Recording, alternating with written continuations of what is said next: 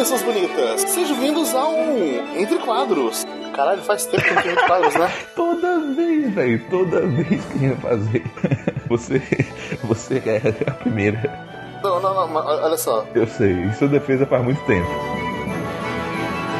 Olá, pessoas bonitas! Sejam bem-vindos a mais um Entre Quadros, o podcast spin-off do Quadro Quadro sobre joguinhos. Porque agora a gente vai falar que é sobre joguinhos e não tudo que não seja anime e mangá, porque o que não é anime e mangá a gente vai falar do quadro quadro jogo. Não, não, não tem escapatório. O Entre Quadros é um podcast de joguinho. De certa forma, você pode até falar agora que ele vai ser um podcast de Trails, né? Já que é um compromisso enorme aí. Mas enfim, eu sou o Jean, vulgo Kay. Estou aqui com Pedro Guilherme. Olá, pessoas. Trails acabou virando minha série preferida de jogos. Joga em Trails. E nós temos um convidado, o Ladino. Olá, eu sou o Ladino. Eu sou amante de Trails e muito obrigado pela oportunidade de vir aqui conversar, porque no Brasil a gente não tem muitas pessoas que jogam essa série. Acho que quanto mais a gente espalhar a palavra, acho que é melhor. Se duas pessoas começarem a jogar Trails por causa desse podcast, eu vou ficar feliz. Exatamente. É basicamente o Ladino e o Pedro, eles na paixão de Trails e conversando, eles chegaram, oh, vamos fazer uns cast Trails e botaram nessa empreitada.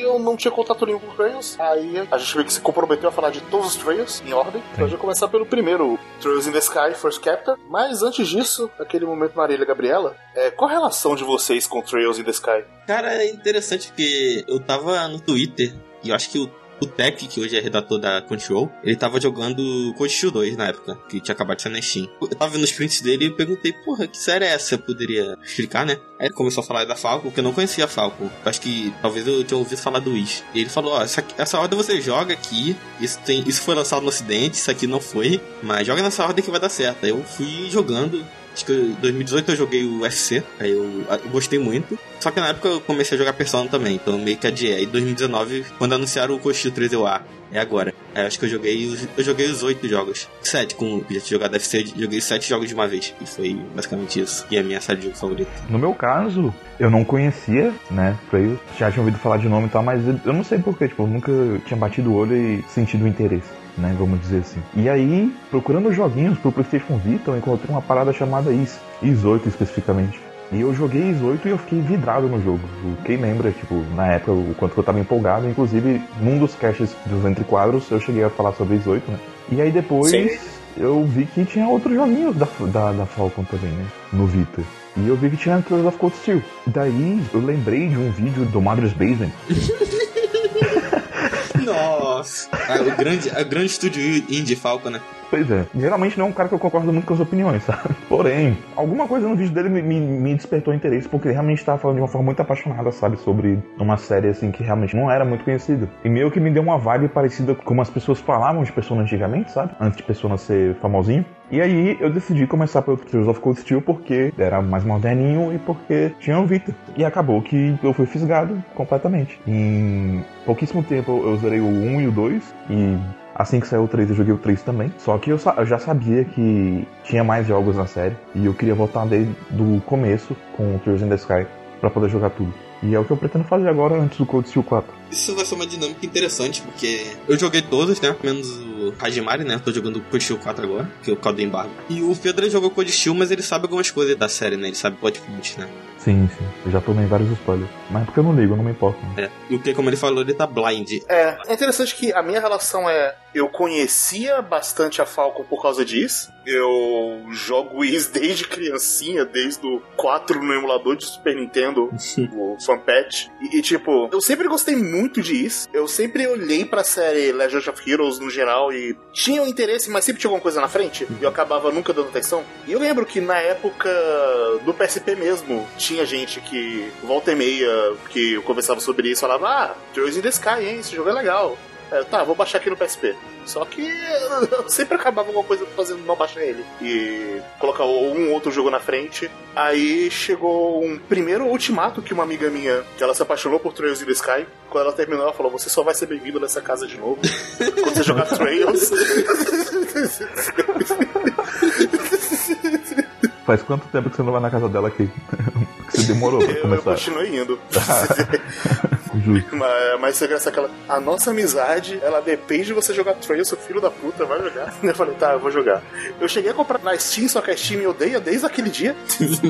então eu não consegui jogar e eu deixei pra lá. Aí o Ladino e o Pedro vieram com essa ideia, eu falei, tá bom, né? Vou tentar jogar de novo Trails. Aí eu fui, peguei lá, tentei fazer Steam, fazer o jogo funcionar, porque por algum motivo o jogo não quer abrir na minha Steam. E depois de tentar de tudo, eu tive que piratear o jogo que eu comprei pra conseguir jogar.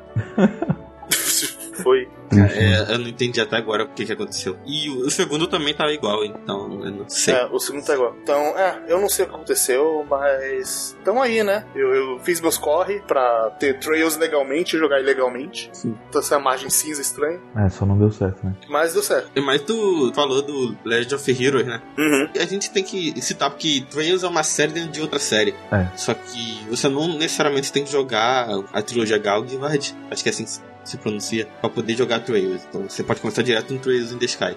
Eu, que- inclusive eu quero jogar um dia Sim. a trilogia. Inclusive, nesse sentido, é, Legend of Heroes é parecido com Persona, né? Porque Legend of Heroes por si só já é um spin-off de uma outra série chamada Dragon Slayer, Sim, que não existe mais. isso não existe mais, que a FAO infelizmente morreu. Sim. Igual tudo. Brunch também, um dia, um dia volta Brunch. Mas se eu não me engano, Dragon Slayer também foi o primeiro RPG, não foi? Ou algo assim? Então, as pessoas acreditam nisso, mas inclusive esse ano mesmo eles até acharam um outro jogo que veio antes. Ah, Só que era a então foi- Falcon que distribuía também. Então, meio que ficou uma atrelada na outra. Só que eu acho que nem a Falcon é, se acha dona do primeiro Ah. RPG e tal. Era só coisa de fã. É, Mas, é, mas Dragon é um dos primeiros, sim. É o segundo, se. De qualquer forma, é importante falar né, que a Falcon tá aí desde que o mundo é mundo. E por mais que ela não seja uma grande empresa, né? Ela sempre é conhecida pelo carinho, né? E pela dedicação que ela coloca nos jogos dela. E eu acho que a atenção ao detalhes e a, a vontade de explorar ao máximo os sistemas que eles têm acaba fazendo com que essa série seja muito especial. É, é o que bate bastante. São séries pequenas, você vê que eles não são. Não é nenhum AAA, mas Uhum. o que, que eles fazem, o que eles propõem fazer, eles fazem bem. Sim, eu também eu acho que eles nem querem ser AAA. Uhum. Eles querem fazer o jogo do jeito que eles querem, sem exagerar muito. Sim. Acho que isso você vê no próprio Code Steel, que eles usam uma engine do PS3, que nasceu no PS3, até hoje. Agora, agora que vão trocar, mas eles passaram essa geração PS3, PS4 com a mesma engine. E Sim, e o- os Trails of Cold Steel, eles eram feitos com uma, uma engine da, da própria Sony, Sim, gratuita, que tipo, tinha um modelo super simples assim e tal. Tipo, eles conseguem fazer um bom trabalho com o que eles têm, né? Mas sim, primor gráfico não é o que você vai esperar de, de Trails. tipo, a modelagem eles só acertaram no Code Steel 3. E o Hajimari ele tava bem fluido, pelo que eu vi. Tanto que até a abertura eles fizeram na própria engine, que normalmente é em anime ou PNG, e ficou legal. Sim, realmente. Né? E no caso de Trails in the Sky, os nossos gráficos, eles realmente são como se fosse do PSP mesmo, né? Então, Uhum, é uma mistura ali de, vamos, entre o meio termo de um Play 1 e um Play 2, sim. né? Vamos dizer assim. Sim, sim. Só que eu acho que tem- os, os gráficos são muito charmosos, sabe?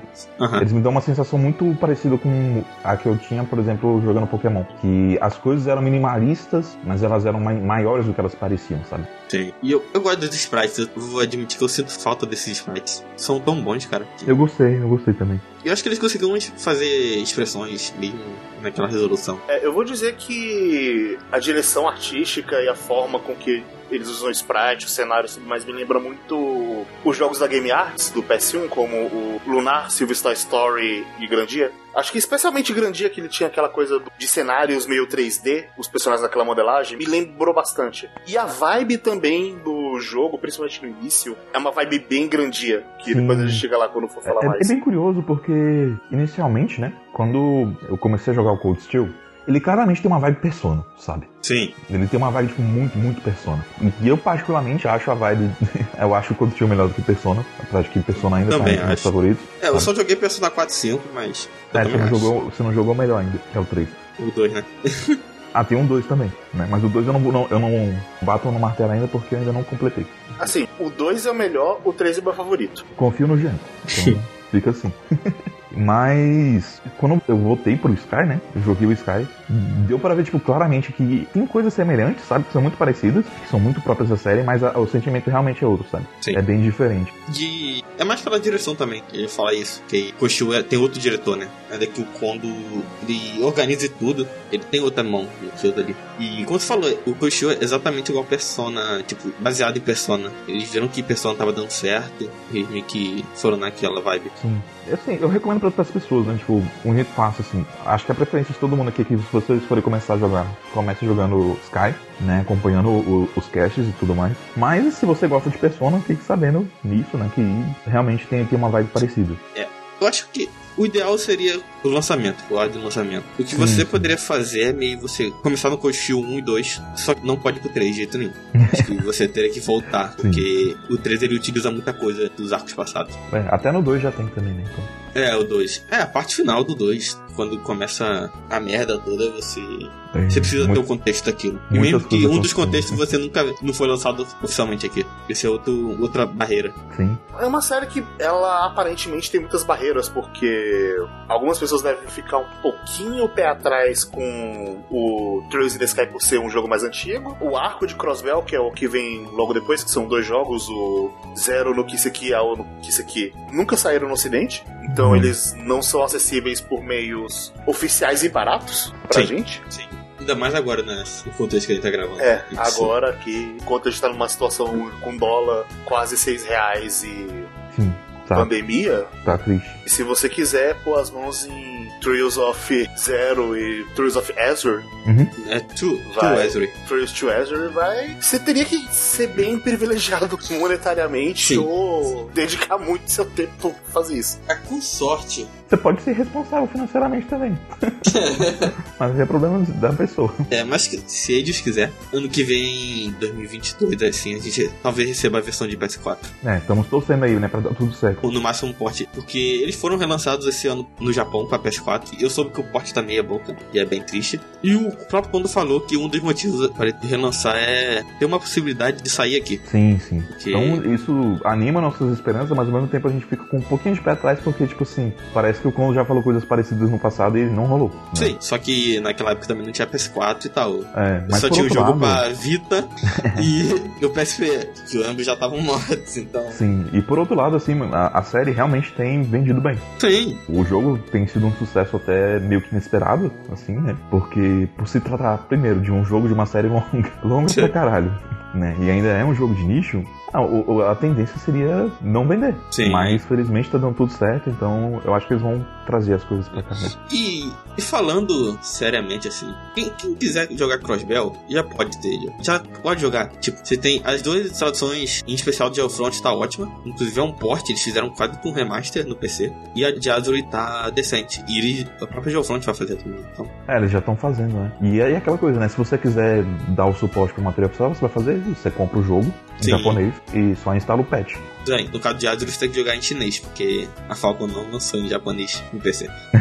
é impressionante, eu não sei o que é. É, cara. Tem coisas que são Assim, muito esquisitas, né? É. Mas tu falou de barreiras, em Crossbell a gente vai saber mais sobre barreiras.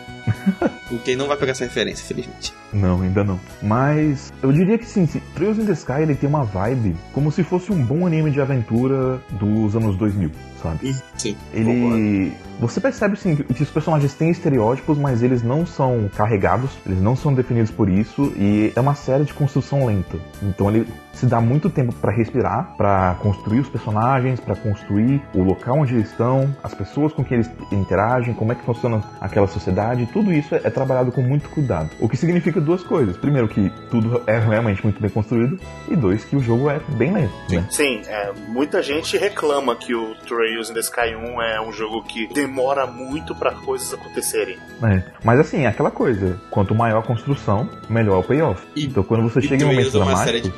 payoff absurda, assim. Sim, sim. Quando você chega nos momentos dramáticos, você pode ter certeza que você vai se empolgar muito. E daí em diante vai ser difícil largar, sabe? Eu gosto de pensar que o UFC é um grande prólogo, né? Sim, ele é. Nossa, até demais. É, é o que eu comentei com o Pedro quando ele tinha ligado pra mim um dia e tinha perguntado sobre o que eu tava sentindo quando eu tava jogando Trails in the Sky. Eu falei, eu, é, eu sinto, tô sentindo que eu tô jogando um prólogo gigante. Sim. E meio que é isso. É até curioso porque, tipo assim, por exemplo, com o que eu já vi em Cold Steel, tem algumas coisas que eu acabei já sabendo de Skype, né? Algumas coisas que nem foram reveladas ainda no, no First Chapter. E eu meio que tava esperando que fosse acontecer a qualquer momento, mas não aconteceu. sabe? E outras coisas também que, tipo assim, a Annelace, que o, o pessoal ama a Annelace, né? Eu já reparei Ela que a só, comunidade... ela só- é só no segundo. É, tipo, é- ela aparece aqui em diversos momentos, mas ela não realmente é explorada, sabe? E a Sim. mesma coisa também, o Richard, né? é- Ele tem um papel muito importante aqui no, no Sky, só que não chegam a falar muito sobre a, a, a, a escola das oito folhas, né? Não, não. Acho que isso vai sendo citado aos poucos mesmo, cara. Acho que isso aí Sim, sim. É, é a mesma quantidade em Code Shield. Acho que seria coisa lá pra frente da série. Uhum. É porque é muita coisa realmente ao mesmo tempo, né? Mas assim, a minha expectativa era de que eu ia ver essas coisas, tipo, logo no começo, sabe? Ainda mais quando eu vi a Anneliese pela primeira vez. Aí eu falei, ah, ela vai aparecer aí em alguma side quest, né? Sei lá. Vai aparecer em algum momento interferindo na história e, tipo, não. Ela é, só, só ganha papel meio relevante no próximo. Sim. Então, tipo, realmente parece muito o início de uma história, sabe? Tanto que eu tô curioso pra saber como é que vai ser o ritmo do Second Chapter, sabe? Uhum. Porque eu entendo que pra comunidade a história do Joshua e da Estelle tá concluída, mas eu sinto que são personagens com tanto potencial, sabe? Que é até esquisito que eles só tenham protagonizado dois jogos. Sim. E pior que. Que é meio que spoiler, mas o, o plot dele vai continuando em Croydell. É, e depois eu que. E aí eu- encerra mesmo. Aí depois o que a gente vê só em Code Shield. Eu tô ligado do, do que, que acontece em Crossbell também. É, é foda. Quando chegar em que vai ser maravilhoso. Mas e aí? O que, que você achou, tipo, sendo seu primeiro contato de maneira geral mesmo? Cara, é, algumas coisas que eu já sabia, eu sabia que ele era um jogo um slow burn, eu sabia que ele era um jogo querido pra caralho por muita gente, e eu entendo por quê. Ele é um RPG que ele não tá tentando ser revolucionário, mas ele tá querendo executar muito bem as coisas, fazer você se importar. E é meio que isso que você ganha. Tanto que é o que eu faço com, a comparação que ele tem o mesmo feeling de Grandia. É uma aventura que chega algum momento, ela vai crescendo, mas é sempre um certo escopo daquela aventura e eles não estão tentando criar uma coisa nova e, meu Deus, revolucionário. Eles só querem que você se importe com aqueles personagens e construir bem aquilo. Eu, eu sei que devido à quantidade de jogos pra caralho e tudo que as coisas vão escalar, eu sei que vai ter muita coisa pra frente, mas por agora meu sentimento é de, ah, esse jogo pequeno e muito gostoso. E que, eita porra, coisas estão acontecendo, vamos ver o que vai acontecer.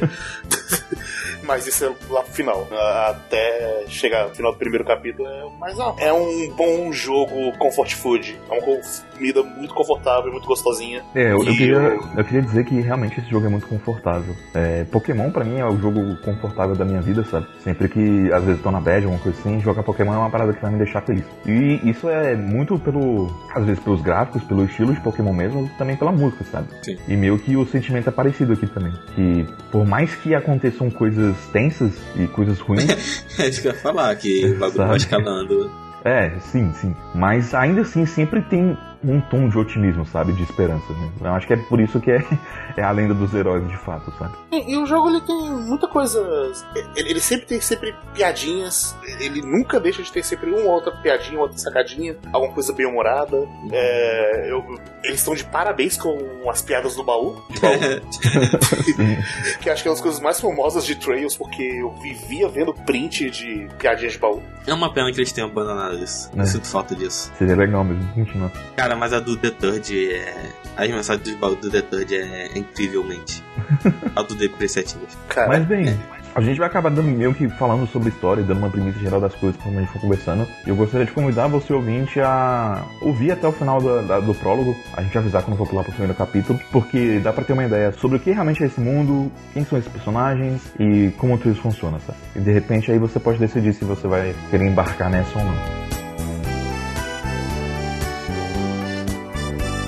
Tá bem. Então, começando já pelo prólogo, o que, que é Trails in the Sky? Como, como essa aventura começa? O plot inicial, ele é bem básico assim. É, você tem dois irmãos, a Esther, que é a protagonista dessa primeira trilogia, e o irmão dela adotado, o Joshua. Eles estão treinando pra ser Racers, que é tipo os aventureiros que eles fazem missões entre salvar gatinhos, a derrotar monstros, e você tem o pai dele, Cassius. O Cassius, de repente, ele some, e você tem que ir atrás dele. Uma situação assim, bem brega. É assim que é o prólogo. No caso, tem algumas informações aqui no prólogo que você vai pegando, como o Cassius é um puta bracer famoso e pica grossa. Cassius é foda demais. E você vai descobrindo de pouco em pouco o quanto que ele é foda. Sim. No prólogo é você tem uma pontadinha assim, sabe? Do quanto que as pessoas respeitam ele e tal. Mas conforme vai passando as coisas, vai escalando muito. O comecinho do jogo é o Joshua sendo adotado. Sim. A Estel com 11 anos? Foi 11 anos. Não, acho que era 9. É 11? Não é 11, porque eu acho que eles têm 16. alguma Ah, sim. É, é isso mesmo. Uhum. Ela com 11 anos ali na casinha dela e chega o pai com.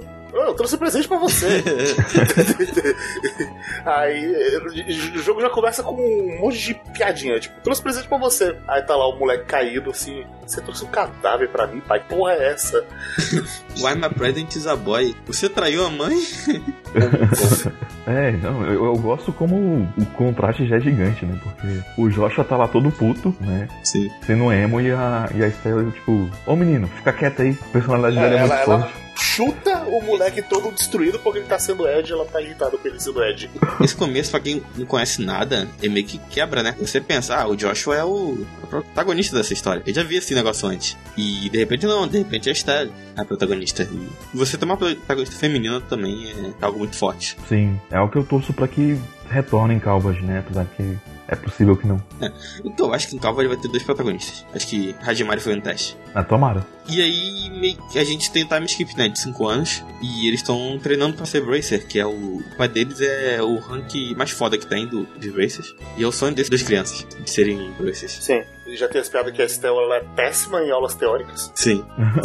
É, algumas coisas sobre esse mundo elas precisam ser faladas, né, para contextualizar as pessoas. Então, o primeiro de tudo é que nesse mundo magia é comum Uhum. se ela é usada através de cristais que se chamam Septium. Esses Septiums eles podem ser minerados e moldados para se tornarem Orbents, né, que seriam basicamente como se fossem matérias em Final Fantasy VII. Sim. Para você poder utilizar ela para diversas coisas, energia, né? Ou você pode usar como fogo, como água, mas a, a principal função dela é para abastecimento de energia, né? Então você não tem eletricidade, você tem órgãos que funcionam como eletricidade, que acendem as luzes, que fazem um trem andar e por aí vai. E a descoberta desses artefatos, né, desse cristal, ela revolucionou o mundo completamente, porque eles estavam presos, vamos dizer assim, em um período de mau, mau desenvolvimento, né? A gente sabe por algumas coisas que são ditas na história que ocorreu uma calamidade 1200 anos atrás e a civilização que existia até aquele ponto meio que deixou de existir. Não se sabe exatamente o que aconteceu,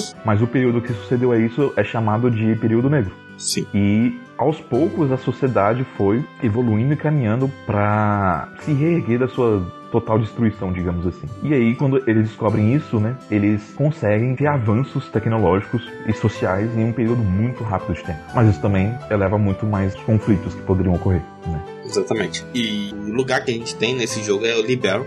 Ele é o, o lugar onde a gente vai passar essa primeira trilogia. Tanto que as divisões dos arcos são o arco de Libel, o arco de Crossbell e o arco de Erebônia. E ele é um reino, você tem uma rainha e você tem um ambiente totalmente político, um plot totalmente político ligado a isso tudo. Você tem guerras, você tem exércitos. E Sim. como você vai desenrolando ao passar da história é, é bem, bem feito.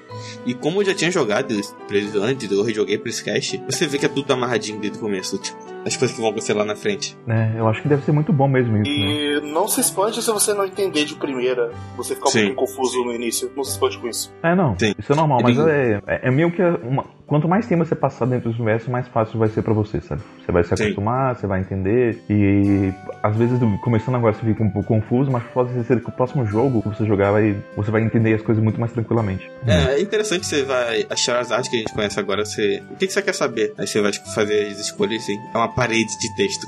Toma, é isso que você quer, vai valer.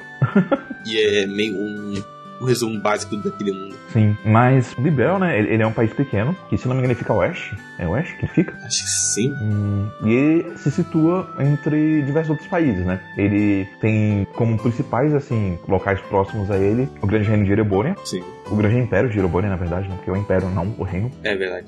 E o país de Calva, a República de A Calva. República. Né? Então, assim, você já, já pega por aí que existem contextos políticos diferentes para cada um desses lugares. Porque um é um reino, é uma monarquia, o outro é um império e o outro é uma república. né? já existe uma coisa caótica acontecendo aí, né? Só que o pior é que as coisas realmente se encaixam, são muito diferentes. E eu gostei pra caramba de como a monarquia funciona em Brawl, porque você tem a figura da rainha e da família real, mas os nobres não têm um papel muito importante dentro da sociedade de Brawl. Os prefeitos são muito mais importantes, eles são eleitos democraticamente. Exatamente. Sim, sim, você até esquece lá que lá é uma monarquia.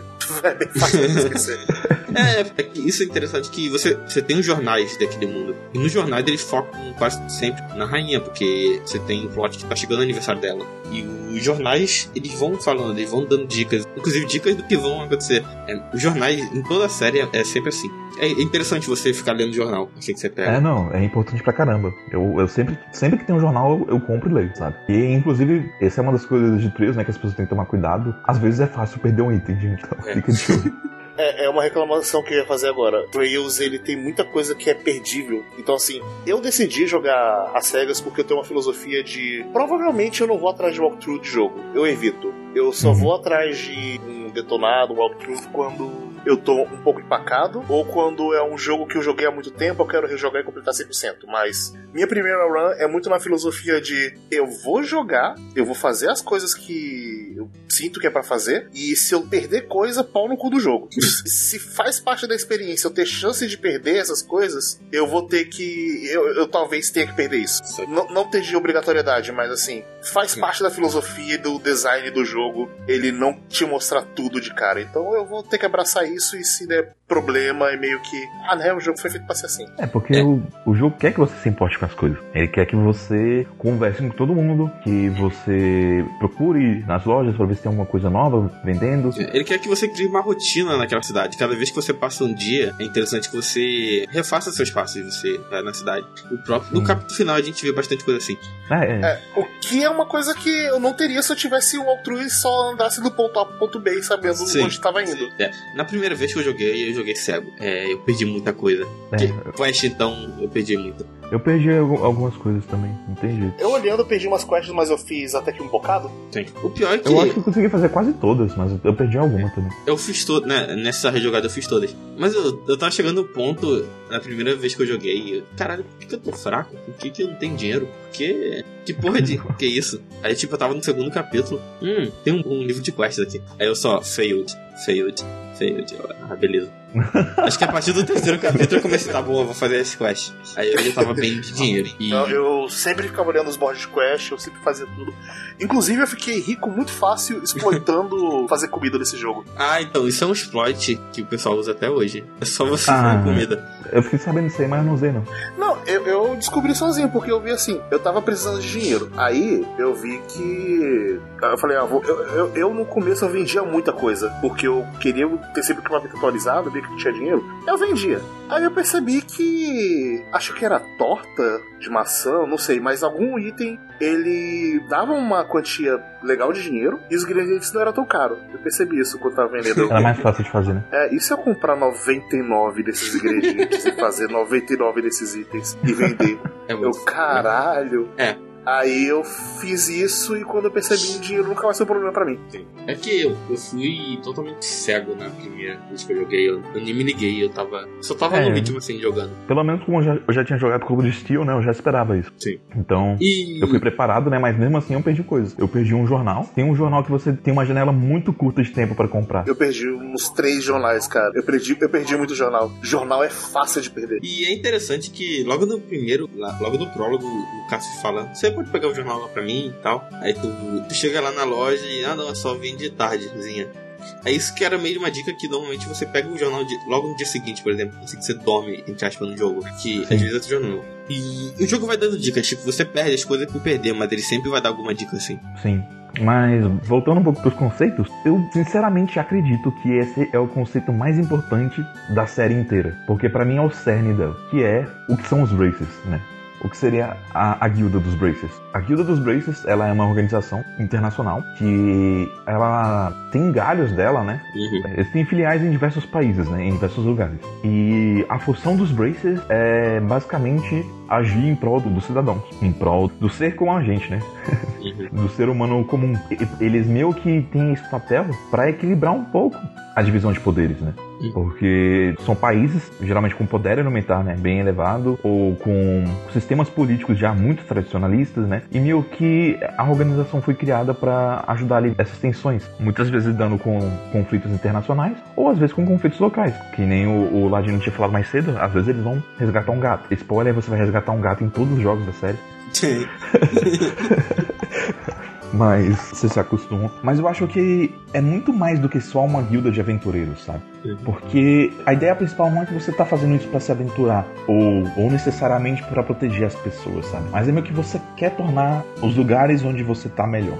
E às vezes você pode fazer isso descendo um cacete nos bandidos? Pode. Mas às vezes você pode só conversar com alguém que está precisando de companhia, Uhum. sabe? Ajudar alguém a, a entregar um trabalho da escola, qualquer tipo de coisa. Então, tipo, o cerne de Trails pra mim e o cerne da, da, da Guilda dos Bracers é muito sobre cidadania. É sobre você ser um bom cidadão e entrar em harmonia com seus companheiros, né? Com outros cidadãos, com outras pessoas, mas também uma forma de você se encontrar dentro de um meio político de Uhum. você ter a liberdade para você se expressar como indivíduo. E Sim. isso é um ideal que é importante aqui em Sky, mas que ele vai ser carregado para a série inteira. E você falou de cidadão e os NPCs eles sentem isso. A ideia é que você se senta em casa. A- Você passa no teste, o pessoal de Holland ele fica feliz que você passou no teste. Tipo, algumas coisas são engatilhadas, mas as outras é bem aleatório. Os personagens vão crescendo aos poucos. É, o prólogo ele é bem. Como posso dizer? Ele é bem gostosinho de jogar, porque Holland é um lugar bem acolhedor e familiar para aqueles personagens.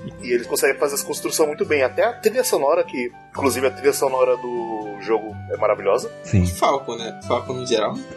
É, é- é especialmente confortante a trilha sonora da, de Holland. Ela é, ela é muito gostosinha mesmo. Tem horas que eu ficava parado só pra ouvir um pouquinho. Sim, eu fiz isso também de. Ah, eu quero ficar só aqui ouvindo. É. Muitas vezes eu queria ficar parado só ouvindo trilha sonora de Holland. De... Holland é um lugar que eu gostaria de viver, assim, eu senti. É uma cidade gostosinha, eu, eu viveria fácil.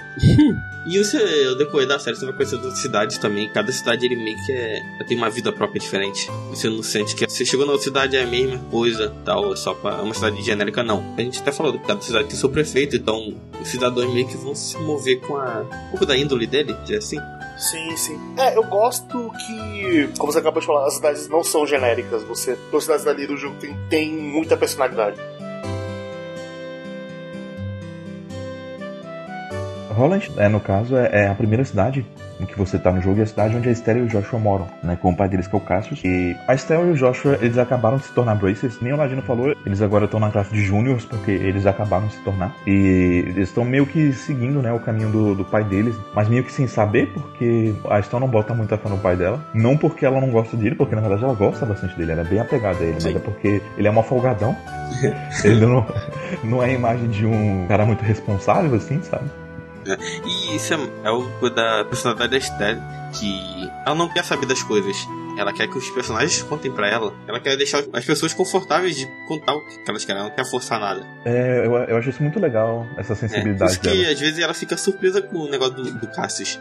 Que ela não sabe que ele era tão fodão assim. E depois vai ver o negócio do Joshua também. Sim, e, mas é, tem motivos, né, também, Sim. Pra ele não ter contado, né, então isso é algo que ela vai descobrir aos poucos também. Agora, é, eles estão fazendo algumas pequenas missões, né, pra começar a se firmarem como Bracers e algo que eles têm que passar é uma viagem pelo reino de Libro, no qual em cada um dos departamentos eles têm que conseguir uma carta de recomendação. Assim que eles conseguirem uma carta de recomendação de cada um dos departamentos de Libro, aí eles vão ser Bracers Senior, né? Uhum. e realmente vão poder agir de forma mais livre no trabalho e tipo ir pra onde eles precisam ir, né, e receber missões mais importantes, coisas desse tipo. Mas é, a gente começa pequeno e vai resgatar umas crianças numa torre aí, numa certa torre. Sim. O jogo começa, você tem que ir pra casa e acaba retornando, né? Pra ir na torre. E a gente tem a primeira introdução do professor Alba, isso aí. E a gente entra no combate do jogo agora, deixa. Ah, a gente pode falar do combate do jogo agora. É, é um combate que eu sei que o Ladino sofreu pra caralho no Nightmare, porque. É. Mas eu senti que, pelo menos pra mim, a dificuldade desse jogo é: se você sabe o que você tá fazendo, é fácil. mas se você não sabe o que você tá fazendo, ele pode te punir bem fudido. Mas depois que eu peguei o jeito, eu nunca mais morri. É. No, no- começo eu, morri algumas vezes por vacilo, vacilo meu, eu não tinha sacado de qual é. Mas o jogo ele te dá muito recurso pra você driblar algumas coisas. Sim.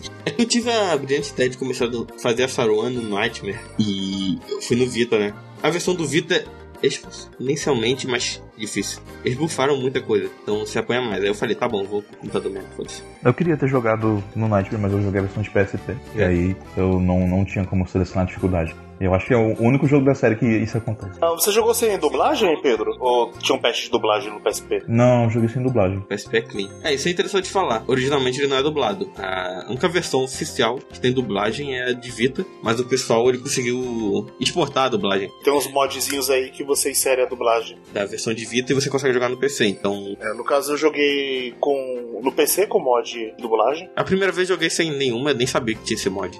Aí a- na segunda run eu já usei, mas também já conhecia a voz dos personagens. E eu fiquei bem feliz por ter feito, porque eu gosto muito da, da dublagem do A jogo. dublagem é ótima. né? Eu optei por isso sem a dublagem mesmo pra pegar o jogo no contexto original. Ah, sim. Né? Mas é. Eu, embora não tenha tido dublagem, eu preciso dizer que os diálogos do jogo são muito bem escritos, sabe? Sim. Eles fluem de uma forma muito natural.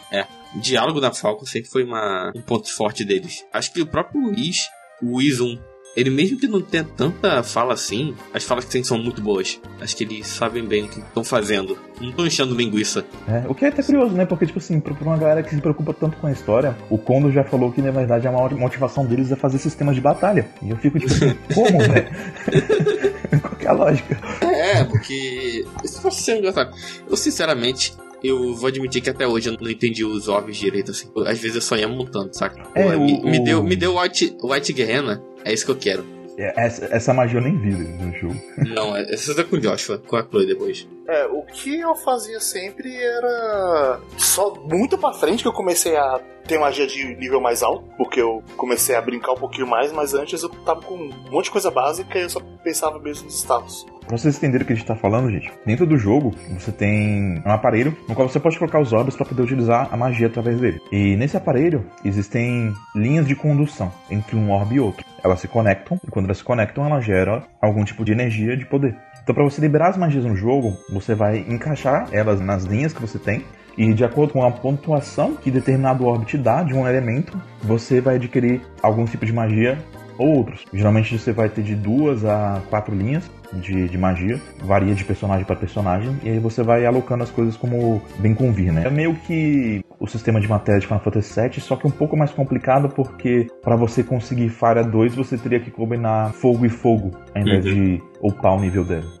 É, mas o que eu ia falar é que eu tinha visto uma run de Crossbell, o cara tinha usado magias que eu nem sabia que existiam. Pois é, você acabou de falar uma pra mim que eu nem vi no jogo. Pô, o White Guerrero, acho que o eu acho que é meio básico, assim. Acho que ele acaba vindo no Josh. Talvez, talvez a versão do PSP não tenha, mas eu duvido muito. Mas o Trails, em Sky em geral, ele obriga mais você a usar magia, né? Sim, magia é muito forte nesse jogo. Sim, e quanto, Magia é meio que essencial. é, enquanto que no Code Steel você usa mais craft. É, eu gosto E- demais também. E o Crossbell é meio que um equilíbrio, assim. É, o que eu fazia muito é o seguinte: esse jogo ele tem magia e tem craft que são suas skills. Eu usava muito skill pra dano em área e pra manipular turno, porque ele é um jogo por turno, tem lá a tabelinha de quem começa e que termina, e você pode manipular esses turnos em alguns golpes. Tem golpe que faz o personagem ficar mais rápido, então ele vai ter mais turnos. Tem golpe que vai atrasar o turno dos inimigos. Tem golpe que vai E- deixar você mais forte. Uhum. E é uma coisa que eu realmente peguei, porque ele também tem um especial. Quando você utiliza esse especial, ele corta o turno e você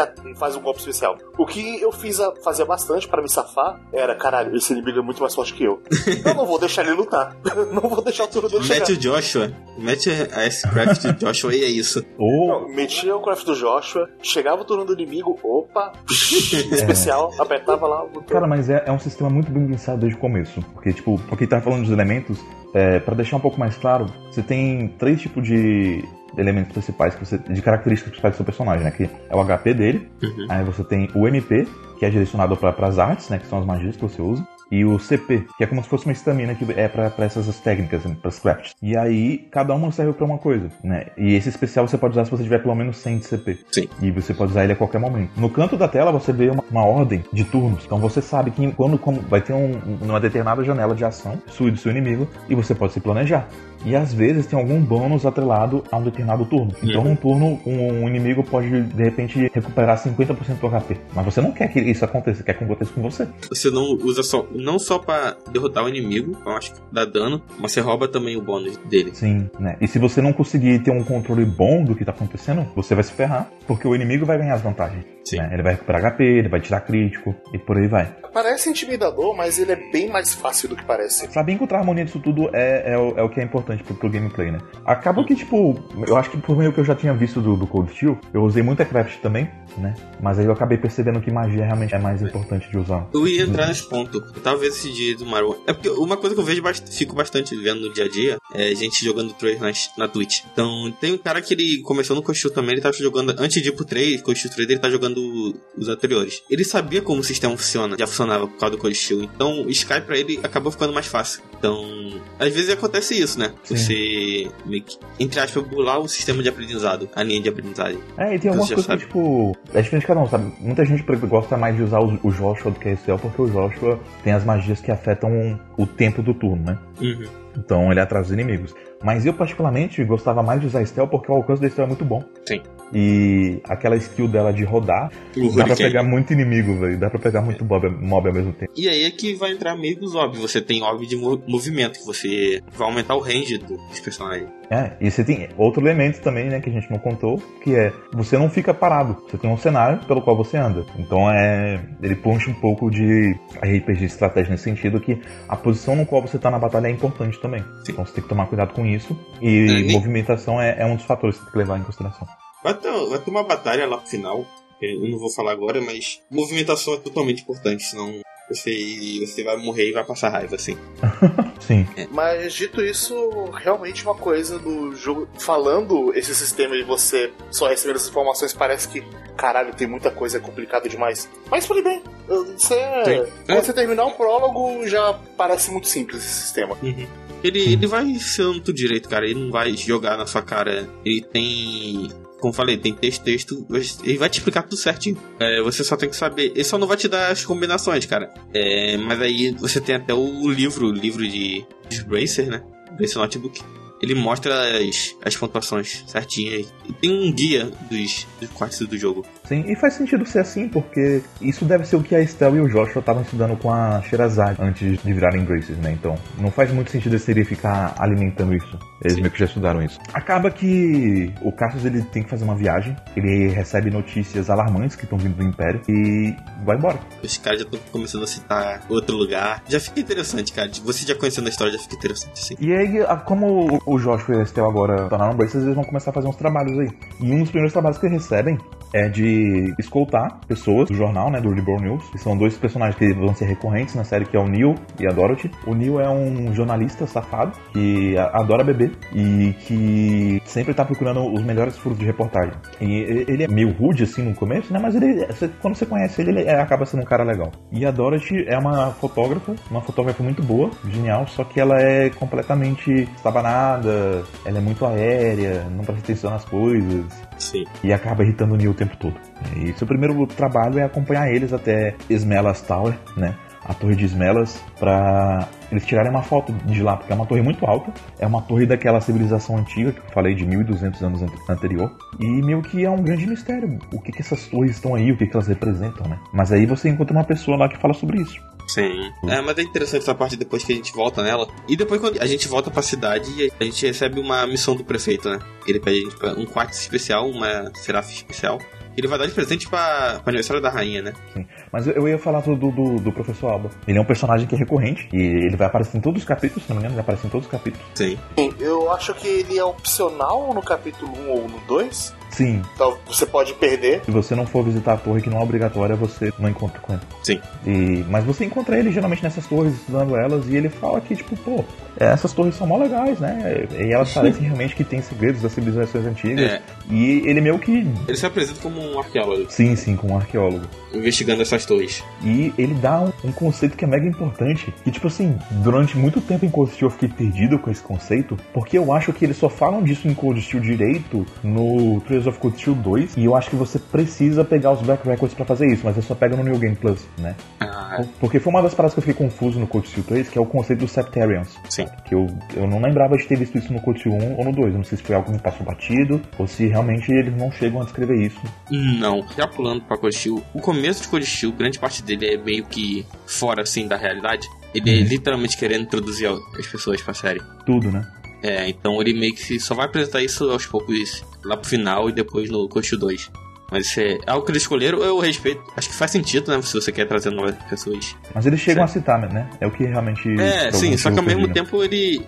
Você precisa dessa informação. Sim, sim. E os Septarians, eles são tesouros da deusa desse mundo. A deusa desse mundo se chama Aidios. É, existe uma igreja dedicada a ela em todos os países. E É, igreja é uma coisa importante nessa série, assim. Sim, muito, muito importante. E existe uma lenda de que Aidios teria deixado sete tesouros espalhados pelo mundo. E esses sete tesouros teriam o poder de controlar os céus, os mares, a natureza, o tempo e a vida. Basicamente, são poderes ex- extremamente absurdos, né? Quase como se cada um dos sete tesouros fosse um poder de uma deidade por si só, né? E aí, o professor Alba fala que é possível que essas torres tenham conexão com esse tesouro, porque existe a possibilidade de que um desses tesouros chamado a Auréola esteja em Nibro. Isso, tipo, tá muito no fundo agora do, do, do negócio, né? Mas é algo que vai ser importante depois. Mas aqui é introduzido como um negócio de uma lenda. Mas é curioso porque, primeiro, ninguém questiona a, a igreja. Sim. Então ninguém tá duvidando realmente sobre que os tesouros existem ou sobre a influência da deusa. Todo mundo acredita nela, sabe? Isso, isso é algo que não entra em questão. E segundo que a igreja, ela tem muita influência e muita história e muita coisa que você não sabe direito. Para começar porque ela tem essa conexão com esses artefatos do passado, né? Além da gente ter os Orbens, a gente tem algumas coisas que são artefatos que eles têm funções especiais, né? Cada, cada um desses artefatos, ele carregam muito poder. E a igreja, ela confisca esses artefatos para ela, para proteger as pessoas, né? Mas também por outros motivos, não sei, fica aí a dúvida. Mas é só que realmente tem muitos mistérios aqui envolvendo a igreja e o papel dela, né? E começa com essa introdução aqui e a pesquisa do professor Alba. É, essas torres são quatro, né? Em Libel são as Tetrasecret Towers. E meio que você vai encontrando o Alba, né? Em cada uma dessas torres, assim. E aos poucos ele vai, tipo, vai dando mais informação e. Enfim. Sim, mas E é, aí, é agora isso. a gente volta. Vai fazer essa digestão porque achei que era importante deixar isso claro. Não. Então a gente volta pra Roland. O prefeito chama pra você fazer uma missão, arranjar uma seraf especial. Queria fabricar um relógio pra dar de presente, né? É um relógio, se não me engano. Sim, sim. É um Uhum. relógio, né? Eu, eu acho que é reloginho. Você tem uma missãozinha ali que você vai nas minas e você vê que é sabotadas de minas ali, de repente. né? Aí tu pega tudo normal, você pega, faz a missão, vai fazendo outras missões, até que o prefeito diz que ele é roubado, né? Roubaram a Seraf. E quem te rouba, primeiro que ele te apresenta o conceito da escola. Eu esqueci. Qual é o nome da? É Janice Royal. É a Janis Royale, que uma aluna do Janis Royale, ela aparece lá, ela é super gente boa com você, a Estel fica legal. Ah, Ah, nossa, que legal. É interessante você já ir nos hotéis, no hotel de Roland, que ela já tá lá. Uhum. Ela não apareceu só pra essa cena assim. E como e no próprio conce- jogue- jogamos com voz, ela já tem voz nessa cena, então meio que você. Hum, é importante. Uhum. Acho que às vezes quando ele tem portrait também ele é importante, assim. Mas eu, eu acho curioso que, tipo, ela aparece já antes de você encontrar ela no prefeito, né? O recepcionista do hotel, se você falar com ele, ele fala que chegou uma menina da, da academia da academia Gênesis que tá lá. E aí eu acho que se você for na igreja e você falar com o padre, ela tá lá também. Sim. Né? Ela, vai, é, ela vai andando pro Roland e provavelmente pegando informações. Aí a gente vai falar com o prefeito e ela tá lá. E ela que vai come- ela aí que ela começa a se apresentar, né? Que é a Josette. Sim, sim. É engraçado que a Josette, no começo, ela me enganou completamente. Eu fui pego completamente de surpresa. Eu achei que ela seria outro tipo de personagem. Cara, ela me enganou completamente também. Ela te enganou? Não, me enganou, mas sabe por quê? Ah, Quando ela aparece em Trails of Cold Steel 3, ela. é, a personalidade é bem diferente, digamos assim. Uhum. Coisas acontecem.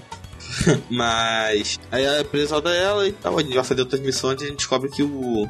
Essa Seraf foi roubada, né? E aí a gente começa a investigar, a gente vai investigar o local, a casa do prefeito, e a gente. Aí já começa outro sistema do jogo que é o Disbrace Point também. Que você. Você, vai, você ganha eles fazendo as missões e vai levando seu rank. Alguns Brace Points são perdíveis. Então, se você fazer a investigação e dar a resposta errada, você perde os Brace Points. Aí você vai ter que dar load no save. Enfim. É, eu, eu, acho meio chato né, ser as principais imperdíveis, mas ok.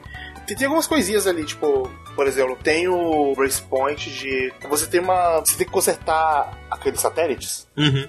E você, se você errar a sequência, É, Você você, tem duas opções. Ou você pega um pouco ponto falando, ah, Joshua, faz aí. Ou você desafia as coisas pra lá Estel pra Estel fazer. Só que a ideia é que o Joshua é o cara inteligente, é o cara mais capacitado, ele decorou a senha. A Estel não. Então você tem que digitar manualmente o negócio com a Estel. E se você digitar certinho, você ganha mais Brace Point. alguns Brace Points são ok. E outros tem são- jogo bonitinho ali de, nossa, você tá, tá melhorando, hein, Estel?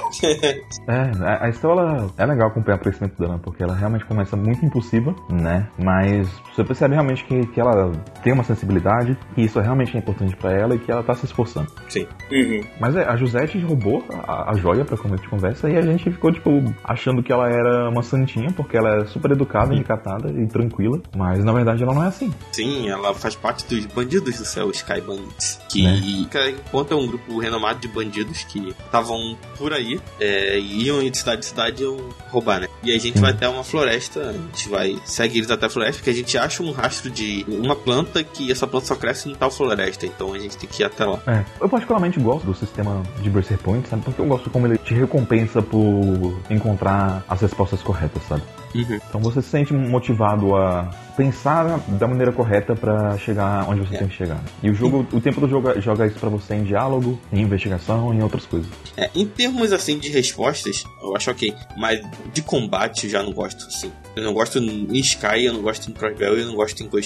Eu acho que eu não. Em Coichu 4 em particular, eu vou dizer assim, tem uns pontos extras muito filho da puta, assim. eu não vou dizer quem é, mas tem uma luta que você tem que tirar 50% do chefe. Quando não é em menos de 40 turnos, você tem que fazer os dois perderem 50% ao mesmo tempo pra você ganhar os pontos extras. E é uma luta filha da puta. Que eu Sempre tem umas coisas assim mesmo. Mas eu Mas. particularmente gosto. Mas eu sou masoquista. É, Não, não no sentido de trama, mas porque É, em Sky em específico ele tem uma batalha dessa. Que se você ganhar, você ganha pontos e ganha um diálogo extra, assim. Ela pro Sim. último capítulo. É. Era- é até, é até a luta que eu tava puto, que eu até cheguei falando no grupo que tava puto. Mas, enfim. Uma coisa, antes da gente terminar de falar dos bandidos do céu e terminar o prólogo, tem uma coisa desse jogo que já é introduzido no prólogo e demorou muito pra eu aceitar. Demorou muito, muito, muito mesmo pra eu aceitar. Que é a construção do potencial romance ao longo ali da história do Joshua. Eu também, no começo sim, no começo eu demorei pra aceitar. Eu demorei muito pra aceitar, porque, tipo, é é construído como irmãos ali. Eu fico, ah, cara, são irmãos, velho. Porra. Sim. Aí sempre quando tinha diálogos. É, adotivo não, né? Irmão é irmão. Né? Uhum. É, quando joga, "Ah, mas ele não é de sangue. Aí, não, cara, como assim? É, eu demorei pra aceitar também, mas e- o jeito que é construído é muito bom. É, o jeito que é construído é bom, faz sentido, mas eu demorei muito pra Sim. aceitar, cara. Então é basicamente isso não é um romance de incesto comum Sim. do tipo que a gente vê por aí, né? É, não, não Com muita sensibilidade e responsabilidade. São pessoas aprendendo a se gostar e não. Olha só, irmãos se, se, se beijando assim, estão. vão transar. Toma. Tipo. Olha esse plot maneiro, gente. No caso do que, do que acontece no prólogo, pra exemplificar, o Joshua claramente tem sentimentos pela Esther. Uhum. Meio que algumas pessoas já repararam, né? A Sherazade, que foi meio que a mentora deles, né? A professora deles, que foi treinada pelo pai deles também, meio que dá a entender que ela já tinha uma ideia um pouco. Algumas amigas deles também, mas a Estel não faz a menor ideia. Não, acho que é, é totalmente fora de planeta assim. Sim, e ela trata o Joshua como, tipo, meu irmãozão. E tem um momento que a Estel fala sobre. Ela se abre com o Joshua porque eles vão na Torre do Relógio. E daí lá vem mais história, porque são mais conceitos aqui e coisas que aconteceram. Librel passou por uma guerra que durou 100 dias com o país de Jeroboam, né? Com o Império de Jeroboam. Essa guerra aconteceu por motivos que ainda são muito esquisitos e muito dúbios. O do que a gente sabe é, enquanto era entregue a declaração de guerra pra rainha, Jeroboam já tava batendo na porta do país. Sim. Então foi tipo assim, eles esperaram literalmente chegar na mão da rainha, pronto, entrou. Foi uma invasão repentina e eles conseguiram tomar o país quase inteiro, exceto pela capital. E aí meio que aos poucos, né, através de uma mo- mobilização do exército militar de Libro e de novas tecnologias que eles acabaram encontrando, né, é, é, desenvolvendo na verdade, eles conseguiram meio que empurrar pouco a pouco o império para fora de seu território e a rainha conseguiu forçar o imperador a assinar um tratado de paz com eles. Então as coisas estão em paz, né? Mas é- existe um clima de tensão, claro. entre o Império e a nação de Libro, bem como as nações mais próximas, né? A Libro tem uma relação amigável com Calvard, mas Calvard não conseguiu entregar ajuda a tempo, né? Justamente porque essa invasão do, do Império foi planejada para ser um golpe de surpresa, né? E de acordo com os tratados internacionais, não é ilegal porque eles esperaram a declaração de guerra chegar. Uhum. Aí aqui, né? Aí vai conhecer o pacto de não agressão, né? Uhum. Que é um, uma parte que vai ser muito importante ao longo da Sky e depois lá mais pra frente. Que é bem interessante como que se desenrola assim, como é pro futuro da série. Acontecem muitas coisas que vão envolver esse pacto de não agressão. Mas é, é, importante entender que essa guerra é um dos motivos pelo qual as tensões são tão grandes e pelo qual meio que a guilda né, dos Braces é importante também. Sim, e tipo, qualquer coisinha pode estourar outra guerra. Sim. Então, e aí já começa, você já fica meio assim, porque Cassius foi parar em, em Erebônia. A missão É. dele era lá. Pois é, já- fica tipo, será que vai rolar alguma coisa? E o, o negócio é pesado porque a gente não sabe aqui, mas a gente descobre que enquanto a guerra acontecia, a cidade de Roland foi bombardeada por Erebônia. E meio que pra coagir, né, os cidadãos a se renderem, eles explodiram a torre do relógio. Só que o problema é, a Estel ela, ela subiu na torre pra verificar os inimigos que o pai dela tava, com quem o pai dela tava lutando. Ela já sabia que, que, que era do exército, e ela meio que subiu lá pra ver a- as naves de, de né, e ver quem, é, quem eram os inimigos do pai dela. E aí o que acontece é que bombardeiam a, a torre e a Estel é protegida pela mãe dela, né, a mãe dela protege a Estel dos escombros até, até chegar ajuda, só que ela morre no processo. E isso é um trauma grande pra Estel, porque meio que ela se sente culpada, né, por conta disso, mas ao mesmo tempo eu gosto como ela encara isso de uma forma positiva, porque ela quer ser que nem a mãe dela, mas ela não quer arriscar, exagerar nessa dependência pra não conseguir crescer por conta própria, né. É meio que o motivo pelo qual a gente repara que quando ela vai pra perto da torre do relógio, ela fica meio desconfortável. Sim. E é- nem é uma cena, né? Pô, você chega perto da torre e tem uma descrição da torre. Na hora que você lê que ela faz a reação. Não é uma cena assim. Sim, sim. Só no, no que realmente você tem a cena e tem esse flashback dela. É. E aí o, o Joshua consola ela, né? Sobre essa situação. E ele tá falando uns negócios ali, tipo assim, pô, eu sei que isso é difícil, mas eu, eu não se preocupa, você tem seu pai, você tem a mim também, eu vou estar sempre do seu lado, não sei o que e tal. E, tipo assim, poderia ser tranquilamente uma coisa que o irmão falaria, mas também tem conotação romântica, né? Só que a, a Estel meio que dá uma zoada no, jo, no Joshua, né? Falando, rapaz, não fala esse tipo de coisa assim pra mim, não. Do jeito que você tá falando, eu até achei que você, você parecia que você tava se declarando pra menina que você gosta, não sei o que e tal. E, tipo, deixei ele impressionado com o quanto que ela não se toca. E ao mesmo tempo acaba zoando, coitado. Mas antes disso, acho que bem no início, você tem uma missão na fazenda do Spectre. Assim. E tem uma conversa entre a tio da, de lá e a Estela, e ela falando, ah, o Joshua é, ele é bonitão, né? Vocês já pensaram em fazer alguma coisa assim, além de irmãos? Aí quando a Estela, aí já começa a Estela a pensar desse jeito. E aí você vem essa, essa cena que você falou. Sim, sim. Embora ela negue, né? Porque pra ela o Joshua é o irmão. Isso é realmente pra, é um conflito pra ela, pra ela demorar a entender os próprios sentimentos, né? E reconhecer as coisas. Mas, ah, mas além de todo esse contexto do romance que eu demorei, como eu disse, eu demorei pro caralho pra aceitar, porque esse tipo de amor e família eu, eu, eu me sinto desconfortável, mas ele, ele é bem construído. Eu, eu comprei no final das contas. Aí quando tu compra. aí quando tu finalmente compra, e caralho. Aham. Mas dito isso, eles chegam, enfrentam os Banjos do Céu, a Josette, o irmão dela, que tem todo um diálogo super engraçado ali da Josette lá, "Nossa, nossa, ganhei aquela otária. Tem, elas têm meio que uma rivalidade, assim, vai seguindo Sim. da série. É interessante. É engraçado ali a Estel bolada e ferrando o plano porque comprou a provocação. Caralho, eu acreditei em você, essa safada. E acho que meio já. Nessa parte já tem uns diálogos que. É, e parece ser sentido esses diálogos. Mas depois você vai. Quando você vai sabendo mais informação, ele começa a fazer sentido, assim. Quando eles falam por que ele tá fazendo essas coisas e tal. Ah, porque o Dom mandou. E esse mas o Dom não é assim. E daí? Ele tá mandando, a gente tem que fazer. É, dá, dá pra perceber que tem alguma coisinha de errado ali. né? E mesmo nesse início eles já são apresentados como, tipo, o bandidos estilo bandido Disney, estilo Kid. Rocket. tipo, Tipo Isaac e Miriam de bacano. é, se, se- se eles são bandidos, eles, se- se não, eles não são perigo de verdade, assim, eles, você não. Assim, eles são, né? Eles deram um tiro ali que talvez fosse matar. Mas eles têm coração, pelo menos. É, é, é porque eles são. Eles sempre tem uma coisa, um alívio cômico ali. Não, Sim, sim. Até a Aqueles- musiquinha deles, se não me engano, né? Que, que é tipo uma, uma É, meio, marchinha é assim. meio, sim, é meio de circo, né? Ela é um pouco cômica também. E a gente enfrenta eles, derrota e pega o cristal. Os bandidos eles conseguem fugir.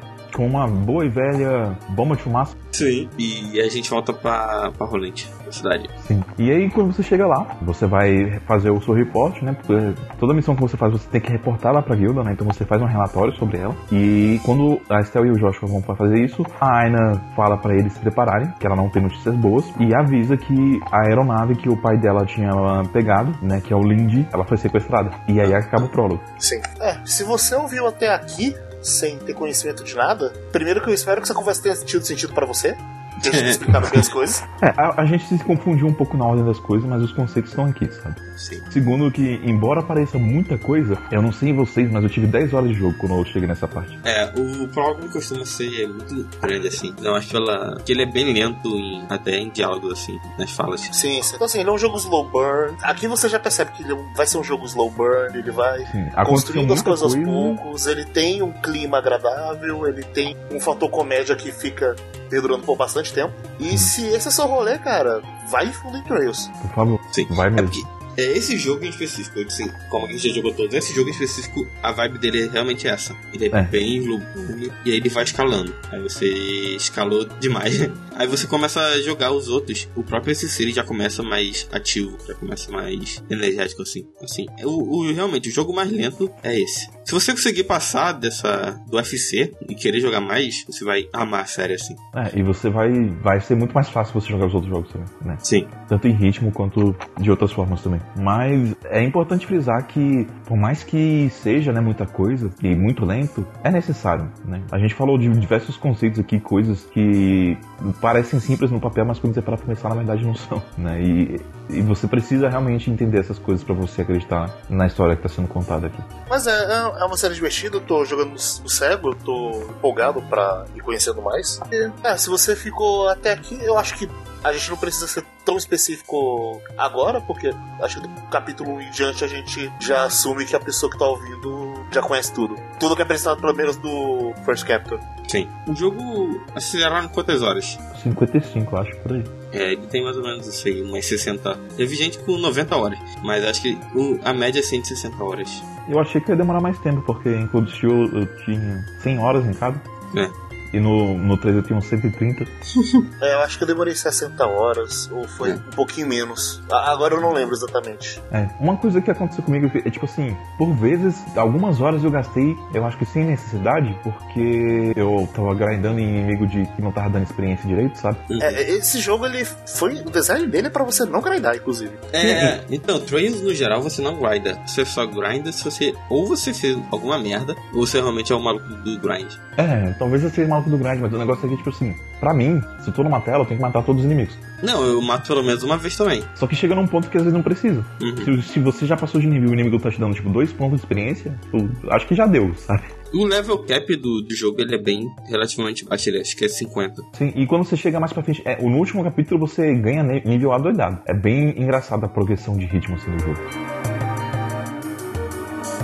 Agora, nesse primeiro capítulo, a gente realmente, a Estel e o Joshua, eles vão com a Sherazade pra outro lugar, né? Pra cidade de Bósnia. Embora eu tenha gostado da cidade, eu achei que ela foi a cidade mais sem graça, assim, do, do jogo, de maneira geral, né? Porque ela é só uma cidade mercantil. E meio que, tipo assim, algo que o do UFC em relação ao Steel, por exemplo, que, que eu senti um pouco mais de dificuldade, é de sentir mais interesse nos NPCs. Tem alguns NPCs que são, que são interessantes, né? É, mas a maior parte deles eu, eu acabei não, não me afeiçoando muito e, tipo, meio que não conseguindo prestar muita atenção na história deles, né? Embora seja, é, seja algo importante, assim. Eu concordo que Boze é a, ma- é a menos interessante. Sim, mas Acho eu que- gosto muito da prefeita, da Maybe. É isso que eu ia falar. Eu acho que é, Talvez a melhor prefeita dos mundos de joguinhos. com a prefeita você meio que já começa a entender que os prefeitos são o que mandam e a cidade é meio que o espelho dela. É engraçado que ela é uma prefeita meio que monárquica, porque ela herdou a eleição por causa do pai dela.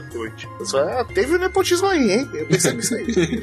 Rolou um nepotismo. Teve um pouquinho de nepotismo aí, né? Mas ao mesmo tempo, uh, é difícil você não torcer por ela porque é uma garota esforçada, né? Que é jovem, mas que assume a responsabilidade que ela precisa assumir Sim. e meio que tá ali protegendo os dela, né? Essa parte de Boze ela é mais importante na questão do exército, sim, por causa do Hacken Gate. Mas como cidade, eu realmente concordo. Acho que deixa bastante a desejar. É, eu gosto também que aqui começa uma coisa que eu acho que vai ser tradição na série, que é a Mibiu tem uma, uma empregada, que é uma empregada super competente e que realmente se preocupa muito com ela e ajuda ela e meio que é uma faz tudo, né? E, tipo, empregada empregadas são muito fodas no mundo de três, vamos dizer assim. É aquele empregado que não é só um empregado, ele é o, ele é o seu segurança pessoal, ele é o seu Sim. servo, ele, é- ele é tudo. É, exatamente, é, é isso mesmo.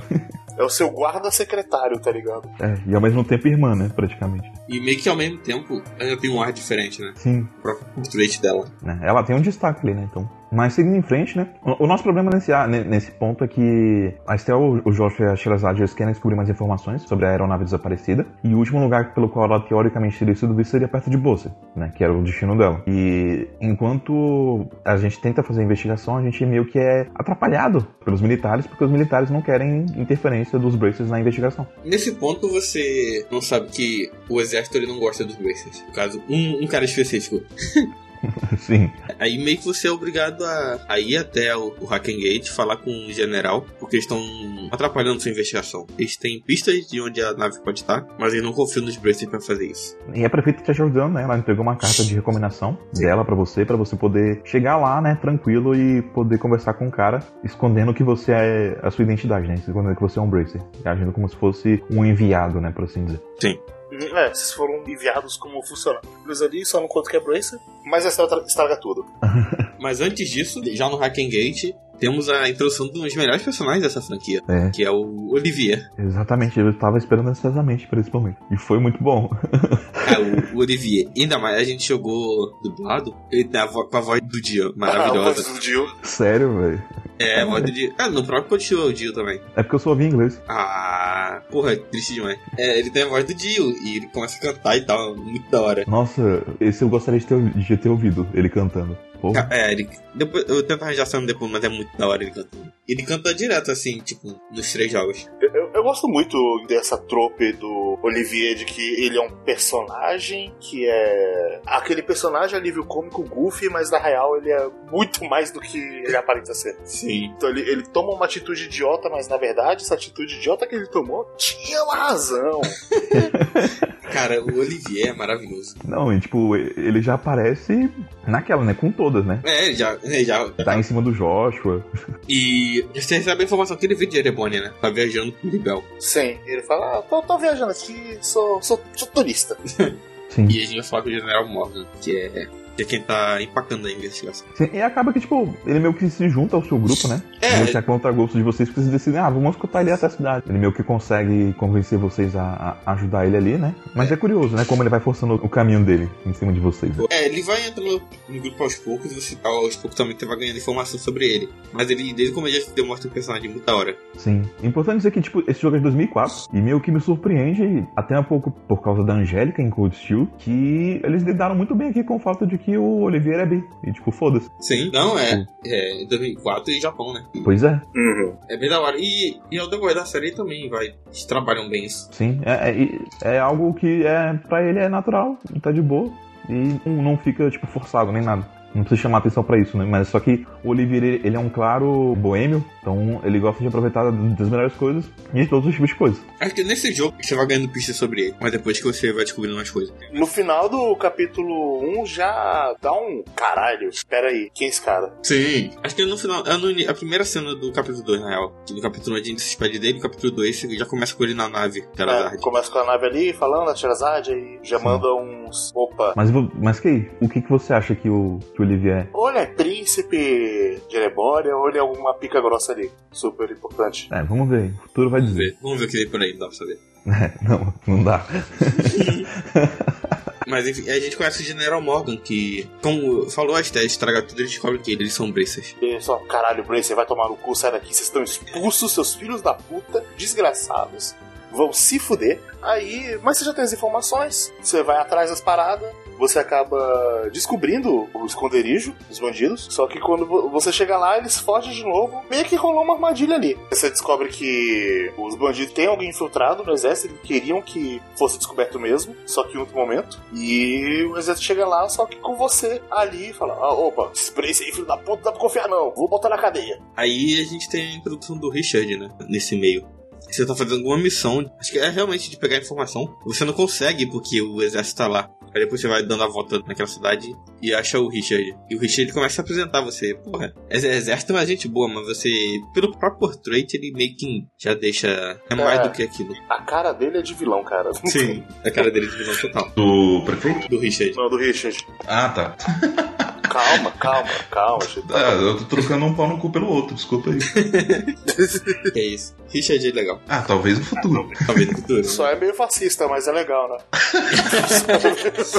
Tirando as partes péssimas, aí vai apresentar o Richard e a gente também tem uma pequena introdução do Agatha, né? Quando a gente tá indo em direção à vila. Sim, sim. É, ele só é- é- realmente se apresenta, né? E mostra que ele é meio, meio rude. né? Sim. Sim, mas eu só queria, já que a gente assumindo que todo mundo viu, não precisa se ater tanta ordem cronológica, eu gosto muito do Olivier, ele se juntando com vocês depois que ele tá preso e a razão que ele joga por estar preso. Ah, aquele. Ah, eu bebi o vinho mais caro que tinha. o vinho mais antigo da casa. Não, velho, mas a história é fantástica, cara. Eu fui tocar naquela casa, tava tá indo um público maneiro, a comida era boa e gostosa. Ah, mas eu decidi, assim, entrar na cozinha e tal, e eu vi aquele vinho e falei, ah, por que não? O vinho que seria da rainha, que seria um presente da rainha. Normal. Esse vinho raro aqui, que ele já conhecia, né? Porque ele viu, vou beber. Tem só 200 anos, tipo, eu, acho- eu acho que é justo, né? Acho tocar justo. durante um dia no restaurante e eles me pagarem um vinho de 200 anos. Cara, é muito da hora. E aí a gente vai pra vila, né? Aí tem meio que o Agatha, ele. Você vê que ele é. Como você falou, ele é rude com os Bracers mais novos. E o Agatha ali, ele já sabe quem são a Estela e o Joshua. Até porque a Sherazade tá com eles. E é, a gente chega à vila, né? A vila. Ela é muito importante no segundo jogo. E eu conversando com os cidadãos da vila, eu vi que já tava muito ali, coisa que já tinha ali. Já tava escrito o que, que ia acontecer no segundo capítulo. Eu imagino que o que, que vai, vai se vir à tona né, na vila, porque na vila tem um pouco da- do que a gente já viu com a Estelle, né? Que é os fragmentos, né? Do, do mal causado durante a guerra dos 100 dias. Que lá Sim. tem um cemitério e um memorial dedicado às pessoas que faleceram durante ataques de Jeroboam. Uhum. Isso está sendo construído de pouco em pouco mesmo. É que vale lembrar também, esqueci de falar, que o FC e o SC eram um jogo só no começo, né? Acho que eles foram escritos para ser um jogo só. Só que como o jogo foi ficando maior e a Falcon precisava lançar alguma coisa, eles de- decidiram dividir o jogo. Então faz sentido muita coisa estar ali escrita, mesmo que não faça sentido. Sim, sim, já- já era planejado. É, e, e o foda é que é meio comum isso, né? Deles, de tipo, ah não, beleza, vamos fazer um jogo aqui. Não, essa é totalmente comum da Falcon você. Ah, não, porra, ficou muito grande, vamos fazer divide. Acho que quando, o ano passado, quando veio pra cá por causa do Steel 3, ele falou que o Kato, que era presidente na época, não, cara, manda assim, a gente precisa de um jogo. Só manda. Faz esse final, faz aquele teaser no final do jogo, é isso aí. Manda. Aí o jogo deu certinho.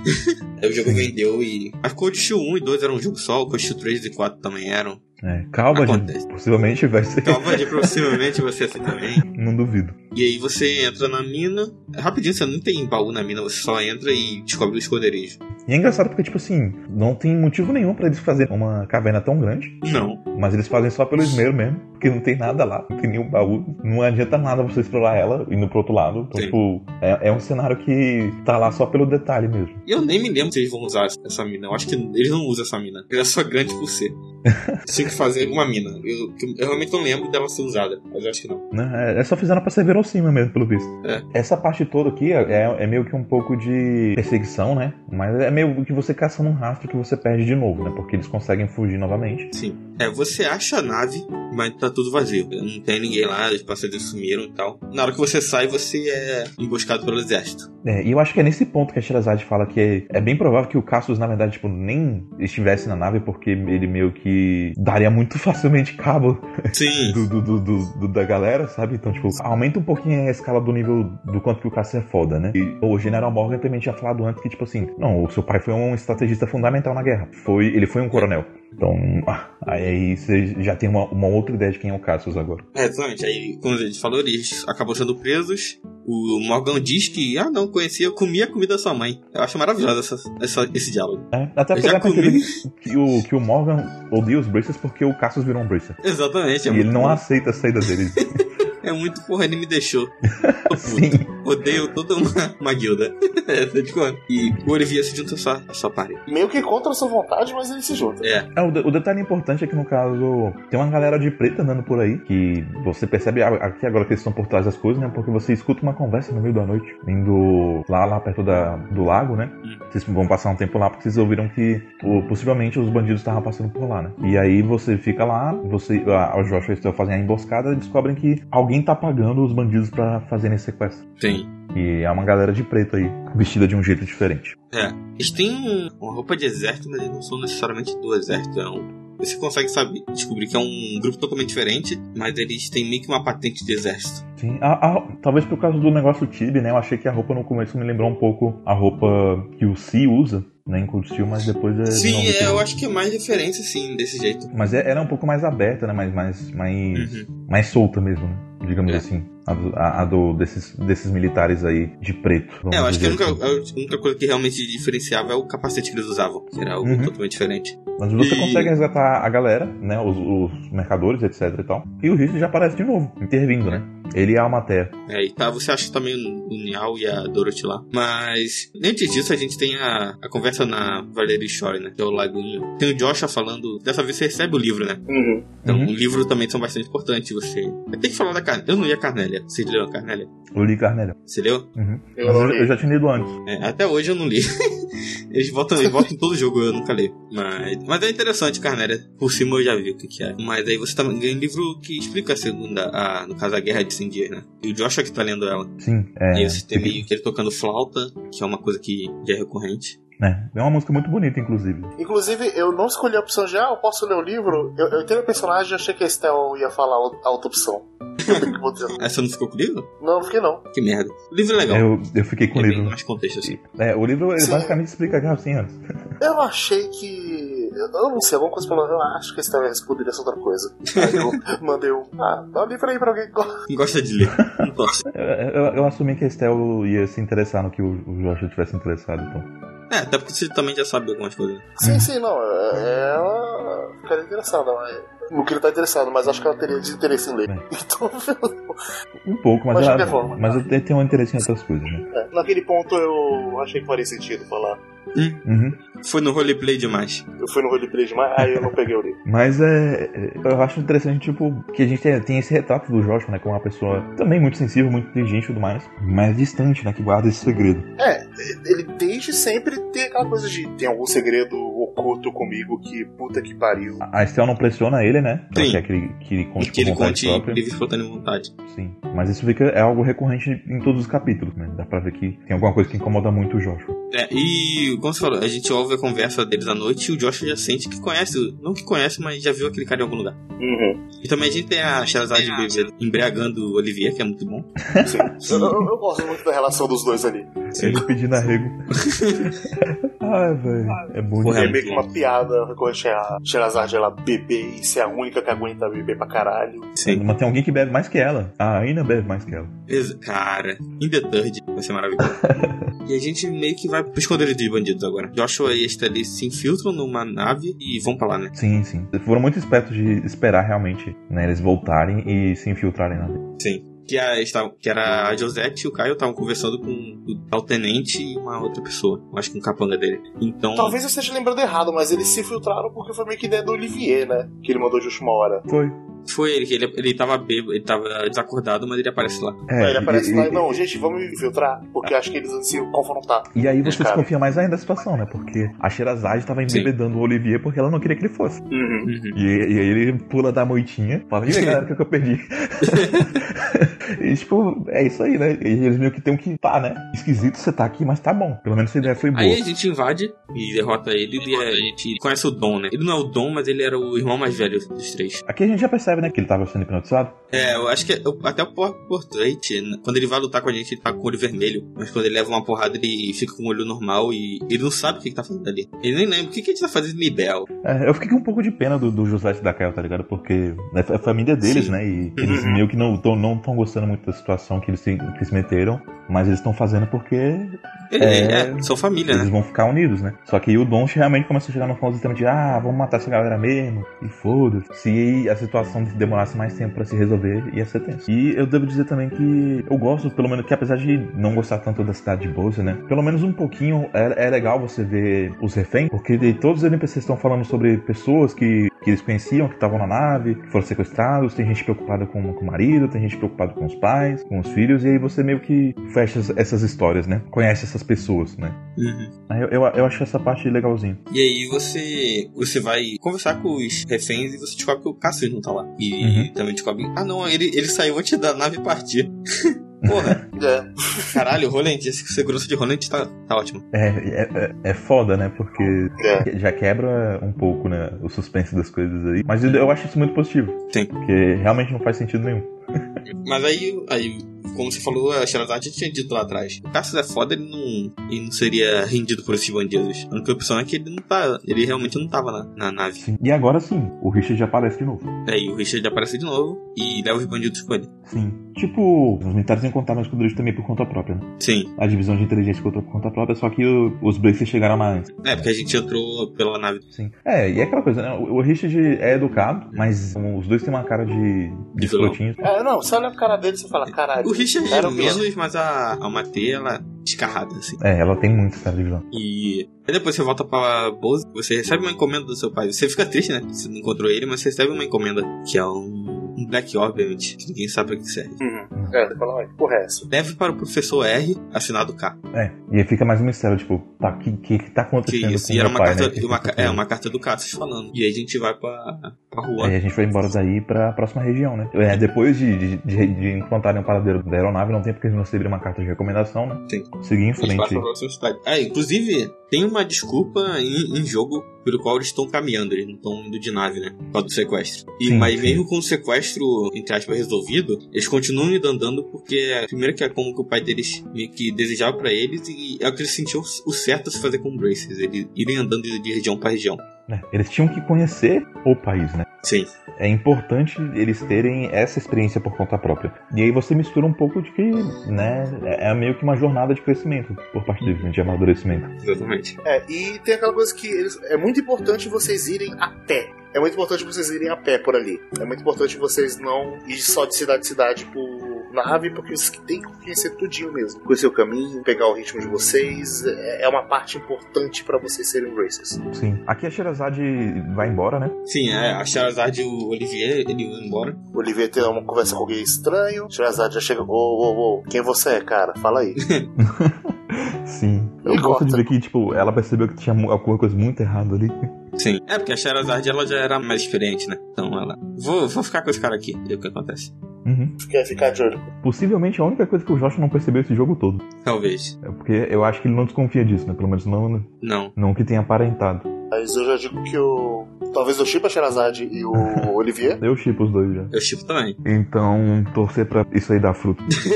não, não que eu já não saiba o que vai acontecer ou não. é, não sei. Vamos ver o que é por aí. Não dá pra saber. É. Mas agora a gente vai pra Juan, que essa sim é a minha cidade preferida do jogo. É um lugar que eu gosto, mas antes de Juan, né, a gente tem que falar de Manória. Juan é uma das próximas grandes cidades, né, de Liberal. E Manória é uma pequena vila que tá no caminho, né, de Bosse e Juan. E quando você chega lá, você meio que tem um... Ali você tem um momentozinho com o Joshua, né, que é a Esther e ele almo- almoçam juntos. Depois desse almoço, né, que eles têm uma conversa bem legal, o emblema da, da Esther é roubado por um trombadinha. E vocês vão atrás do trombadinha e vão se deparar com um orfanato, né. Sim, sim, Só Uma coisa, antes de você irem pra mina, vocês passaram no farol antes? sim. Passei. Tem uma opção bem legalzinha ali. Sim, tem uma Eu missão ajudei o e velho. você tem um diálogo do faroleiro, né? Falando, É que ele fica, ah, esses, Esses- seus jovens aí que não são educados. Bracers na minha época, na minha época eram educados. Tem um Bracer educado ali que eu amo até agora, nossa, aquele, aquele cara senhor exemplo. Cassius. Que homem! Que homem o Cassius, meu Deus, que É vocês não são nem um pouquinho como o Cassius. Você até lembra o Cassius, mas sem aparência, menina, porque não é muito. É que ela fala aí. Ah, Lena, eu comi a comida da sua mãe também. Todo mundo comeu a comida da mãe da, Esther. E tá, aí a gente vai pra vila e a gente tem eles almoçando e eles trombam com a Chloe, né? Que é uma personagem também vestida com a Jane's Academy. Dessa vez é de Dessa verdade. vez de verdade. E ela, ela tá meio com pressa e tal, aí vocês vão almoçar e você é roubada, né? Você é roubada. Uma criança. Quem é suspeitado da criança? Essa criança com, com portrait, não queria suspeitar. É, vai ser importante, né? É. Se tem arte, é importante. Tem cara de moleque criqueiro. Não, e, e o Joshua já percebeu, né? Logo Sim. cara. É, então, o Josh assim, você não tá sentindo falta de alguma coisa não, está? Aí eles vão atrás dele. Eles conversam, né, com a florista. Ah não, mas tem um orfanato aqui perto. Aí eles vão lá pro orfanato. E o nome da dona do orfanato é Madre Teresa. é muito bom, cara. Cara. Eu gosto dessa dinâmica do orfanato. Cara, eu, Sim. eu gosto muito desse capítulo. Eu acho que é meu capítulo preferido do jogo, porque a construção das paradas é legal, sabe? Tipo, você tem essa parte legal do orfanato, você meio que conhecendo a Madre Teresa, né? Tipo, ela fazendo o garoto devolver de volta a sua carteira. E aí aparece a Chloe também, logo junto, né? E a Chloe é muito boa. É, e a Chloe, Ah, tipo, é é, muito legal. é a minha personagem preferida do jogo, fora a Estelle e o Joshua. É, Ela se dá bem muito rápido, de forma muito natural com, o- com a Estelle e o Joshua. Uhum. Sim. É foda porque, tipo, é uma boa construção de amizade também, sabe? Aí meio que a, Chloe já fica. Uh, Joshua, é, é meu, hein? Mas aí a gente vai pra rua, né? A gente, aí meio que aí ela já conta pouco do, do passado dela, né? É, ela fala sobre a situação do orfanato, né? É, que ela foi órfã e o orfanato ajudou ela. Sim, sim. E também que é uma situação complicada, né? Porque a Madre Teresa tem que cuidar dele sozinho, porque ela já perdeu o marido. Mas aí elas vão se ajudando como podem, né? A Chloe recebeu autorização do, do diretor da escola pra poder visitar o orfanato. E ela faz visitas frequentes a, a eles. As crianças adoram ela e tudo mais. E aí você meio que vai escutar ela de volta, né? Meio que sendo guiado por ela também até a cidade. Já que vocês não conhecem a região. Isso. Juan é a minha cidade favorita do jogo, né? Eu não tinha dito. Ela é bem diferentona, né? É, eu acho ela uma cidade bem interessante, mano. Tanto porque, primeiro, ela é uma cidade portuária e como a minha cidade preferida do mundo é Veneza, É. por causa de área principalmente, né? Eu, eu sempre tenho um pouco de apego por cidades portuárias assim e meio que pelo, pelo que mostra no jogo, né? A cidade meio que é, talvez seja inspirada um pouco em Veneza. Uhum. É, era bem aquela coisa de você atravessar os canais. Ela é muito branca, além de ser uma cidade portuária, ela tem conexões através de, de pontes, né? Uma grande ponte que conecta duas ilhas diferentes. E eu, eu gosto de, to- de toda essa dinâmica da cidade, mas também porque aqui a gente tem muitos lugares diferentes, né? A gente tem um, um distrito residencial, a gente tem o armazém do porto mesmo, né? A gente tem um dos armazéns, inclusive, é dominado por uma gangue. Uhum. Por Uhum. vai. Muitas coisas diferentes acontecem na cidade, eu gosto dela pra caramba. É que você chega lá e o cara não tá lá Ah. e você é obrigado a andar pela cidade. E você encontra a gangue. Aparece a gangue ali dando uma de. daqueles delinquentes de. Opa, e aí menino, larga esses caras aí, vamos sair, É. kkk. Aí meio que você discute com eles e você tem a introdução do prefeito, né? E a introdução do melhor personagem dessa franquia, que é o Gilbert. Cara, esse personagem é maravilhoso. Não nesse jogo, mas no próximo. Olha. E você já vê que o prefeito é meio cuzão, né? Das ideias. assim. É, ele é meio cuzão das ideias. É, ele meio que manda umas ideias assim, tipo assim, ah, Acho que tem que foder esses caras aí. Esses bandidos, melhor morto. essa, essa ralé, sabe? Tipo, falando Eu acho que é engraçado nesse que- nível. Antes de conhecer esse prefeito, por causa da prefeita anterior, Annabelle, fala, nossa, o mundo de Trails tem prefeitos muito legais, né? aí eu conheci ele. Tinha que ter um pau no cu, né? Pra contra- contrabalancear. Sempre, é, sempre tem um pau no cu. O em seguida já é o pau no cu. É, mas durante a maior parte do tempo ele tá se pousando de bolzinho ali, né? No começo, né? Eu, eu tava pensando, se tiver alguma coisa de errado aqui com esse cara, deve ser porque ele meio que, sei lá, queria pegar a esposa do amigo, alguma coisa assim. Normalmente é sempre assim, né? Na minha cabeça ele não tá fazendo aquilo por bem, sabe? Ele tá fazendo aquilo porque ele queria realmente ficar com a Madre Teresa e meio que tava, tipo, colocando ela num lugar que pra ele fosse fácil de manipular ela, sabe? Sim. E, e forçar um casamento ou, ou alguma coisa assim. né? Eu achei que meio que ia ser você descobrir isso, mas na verdade não. Era, É isso era aí outra depois parada. a gente. Isso é só no capítulo 4. um plot desse aí é só no capítulo 4. Sim. E acho que eu gosto desse capítulo, a gente tem a introdução do Phantom Sim. que. o Phantom Thief B, né? Você tem um ladrão que ele rouba, sai roubando do artefato das casas e tal. Ele, no caso, ele Ele sempre roubou. anunciado, né? Que nem Lupin, basicamente. É, ele meio que rouba e ele faz um monte de enigmazinho, você tem que descobrir. Ele mistura E Lupin isso vira recorrente, né? com, com uma franquia. busca ao tesouro, né? Então, É. tipo assim, ele rouba o item, mas ele gosta que as pessoas descubram Sim. que foi roubado, né? Então, assim, ele se diverte roubando o item, mas muito mais com você procurando, procurando ele. Então, ele começa a jogar enigmas pra você descobrir onde é que ele tá. E no final da missão, você descobre que ele se disfarça das pessoas. Você tinha conhecido um trabalhador, e aí você foi com ele lá buscar o barril no armazém. E quando você menos espera, na verdade, você descobre que É. você não tava falando com o trabalhador por nenhum. Sim, tava lá, de boa, esperando você abrir a porta. Sim. O Photobee é bem interessante, mas daqui pra frente. Eu gosto bastante É. desse personagem. É coisa que fica pro futuro. É. Eu acho ele maneiro também. E eu tô curioso pra ver o que, que, que vai vir aí pelo futuro, considerando quem é o rival dele. Exatamente. Um dos capitães também tem a Tower, né? Uma das torres, e nesse também. Essa, se eu não me engano, que é o personal, né? Que você não. É, a daqui é opcional. Se você não. A gente tinha alguma Não é coisa, outra, outra coisa opcional que eu não lembro agora. A gente falou do farol já. Não, tem do farol e tem outra coisa. Tem uma coisa opcional que é na ilhazinha, você pode Isso, salvar Isso. um moleque ali. Ah, sim, ali no. Tem um, um vão, né? Dentro da parede. É, Se você vou. não É, é meio entra- escondido. Se você não presta atenção, você perde. Sim, até, até um lá. Esse personagem, ele vai ganhar mais outra missão na frente. Um personagem do prólogo, aquele Orvidia, se lembra dele? Você tem que pegar uma planta Uhum. e ele é meio cuzão assim. Esses personagens, eles voltam em Code 3. Esse em específico do mapa, ele tá em Code 3. Você faz uma missão igual pra ele. Não sei se chegou a fazer essa missão. Eu, eu fiz, mas eu não. não É, você não, não tinha como saber, né? Então, eu gosto que esses personagens, esses NPCs, eles vão voltando na série. E- Sim. Eu, eu lembro que eu, nesse capítulo específico, tem aquela quest do tesouro. Uhum. Eu peguei o tesouro antes sem querer. Eu também. Explorando. Na primeira vez eu também. Na segunda. Nossa, eu não peguei, velho. Eu, eu tive que procurar muito pra achar. Não, eu achei sem querer. É porque, pô, eu, eu acho que eu tava andando e o mapa não acabava. Acho que era alguma coisa assim. Você não reparou que você tava saindo pra fora do mapa? É, eu, porra, buguei o jogo. Acho que na primeira one foi assim, na segunda já sabia que tava lá e já peguei direto sem missão. É, se eu soubesse eu tinha pegado direto também, porque fiz um backtracking ali legal, viu, procurando. Aí então, aí de repente você encontra o Jean e tal, ele não sabe nada sobre a. sobre esse Black, obviamente, né? Enfim, mas aí você vai fazendo as missões normais e você descobre que rolou um incêndio no orfanato. Sim, algum arrombado decidiu incendiar um fanático de criancinhas, velho. Sim. É, né? E aí, a essa altura todo mundo já percebeu que é o prefeito. É, essa altura, tese, era óbvio que era o prefeito, mas. Eu digo o que a gente vai vendo agora sem spoiler. Isso, mas o prefeito tenta fazer queima de arquivo e botar a culpa no- nos delinquentes que você encontra. Sim. Uhum. E é meio foda, né? Porque é a primeira vez que você se sente realmente impotente, né? Porque você, Sim. você percebe claramente que foi planejado. Só que o Agatha aparece de novo, né? Sim. É, você vai confrontar os delinquentes e o Agat aparece. O Agat diz. Ele é o líder dos caras. Sim. É, inclusive é maravilhoso como ele dá um socão na Que galera. cara bom. É muito da hora. Mostrar quem tem respeito de verdade. Tipo, ah, não, que, que maneira de dar respeito? Você mal aparece, ele dá o socão. dá o socão do respeito. E o foda do Agatha é que, tipo assim, ele tem um atrito muito claro com a Estela e com o Joshua, porque basicamente ele não respeita eles, porque eles não têm experiência.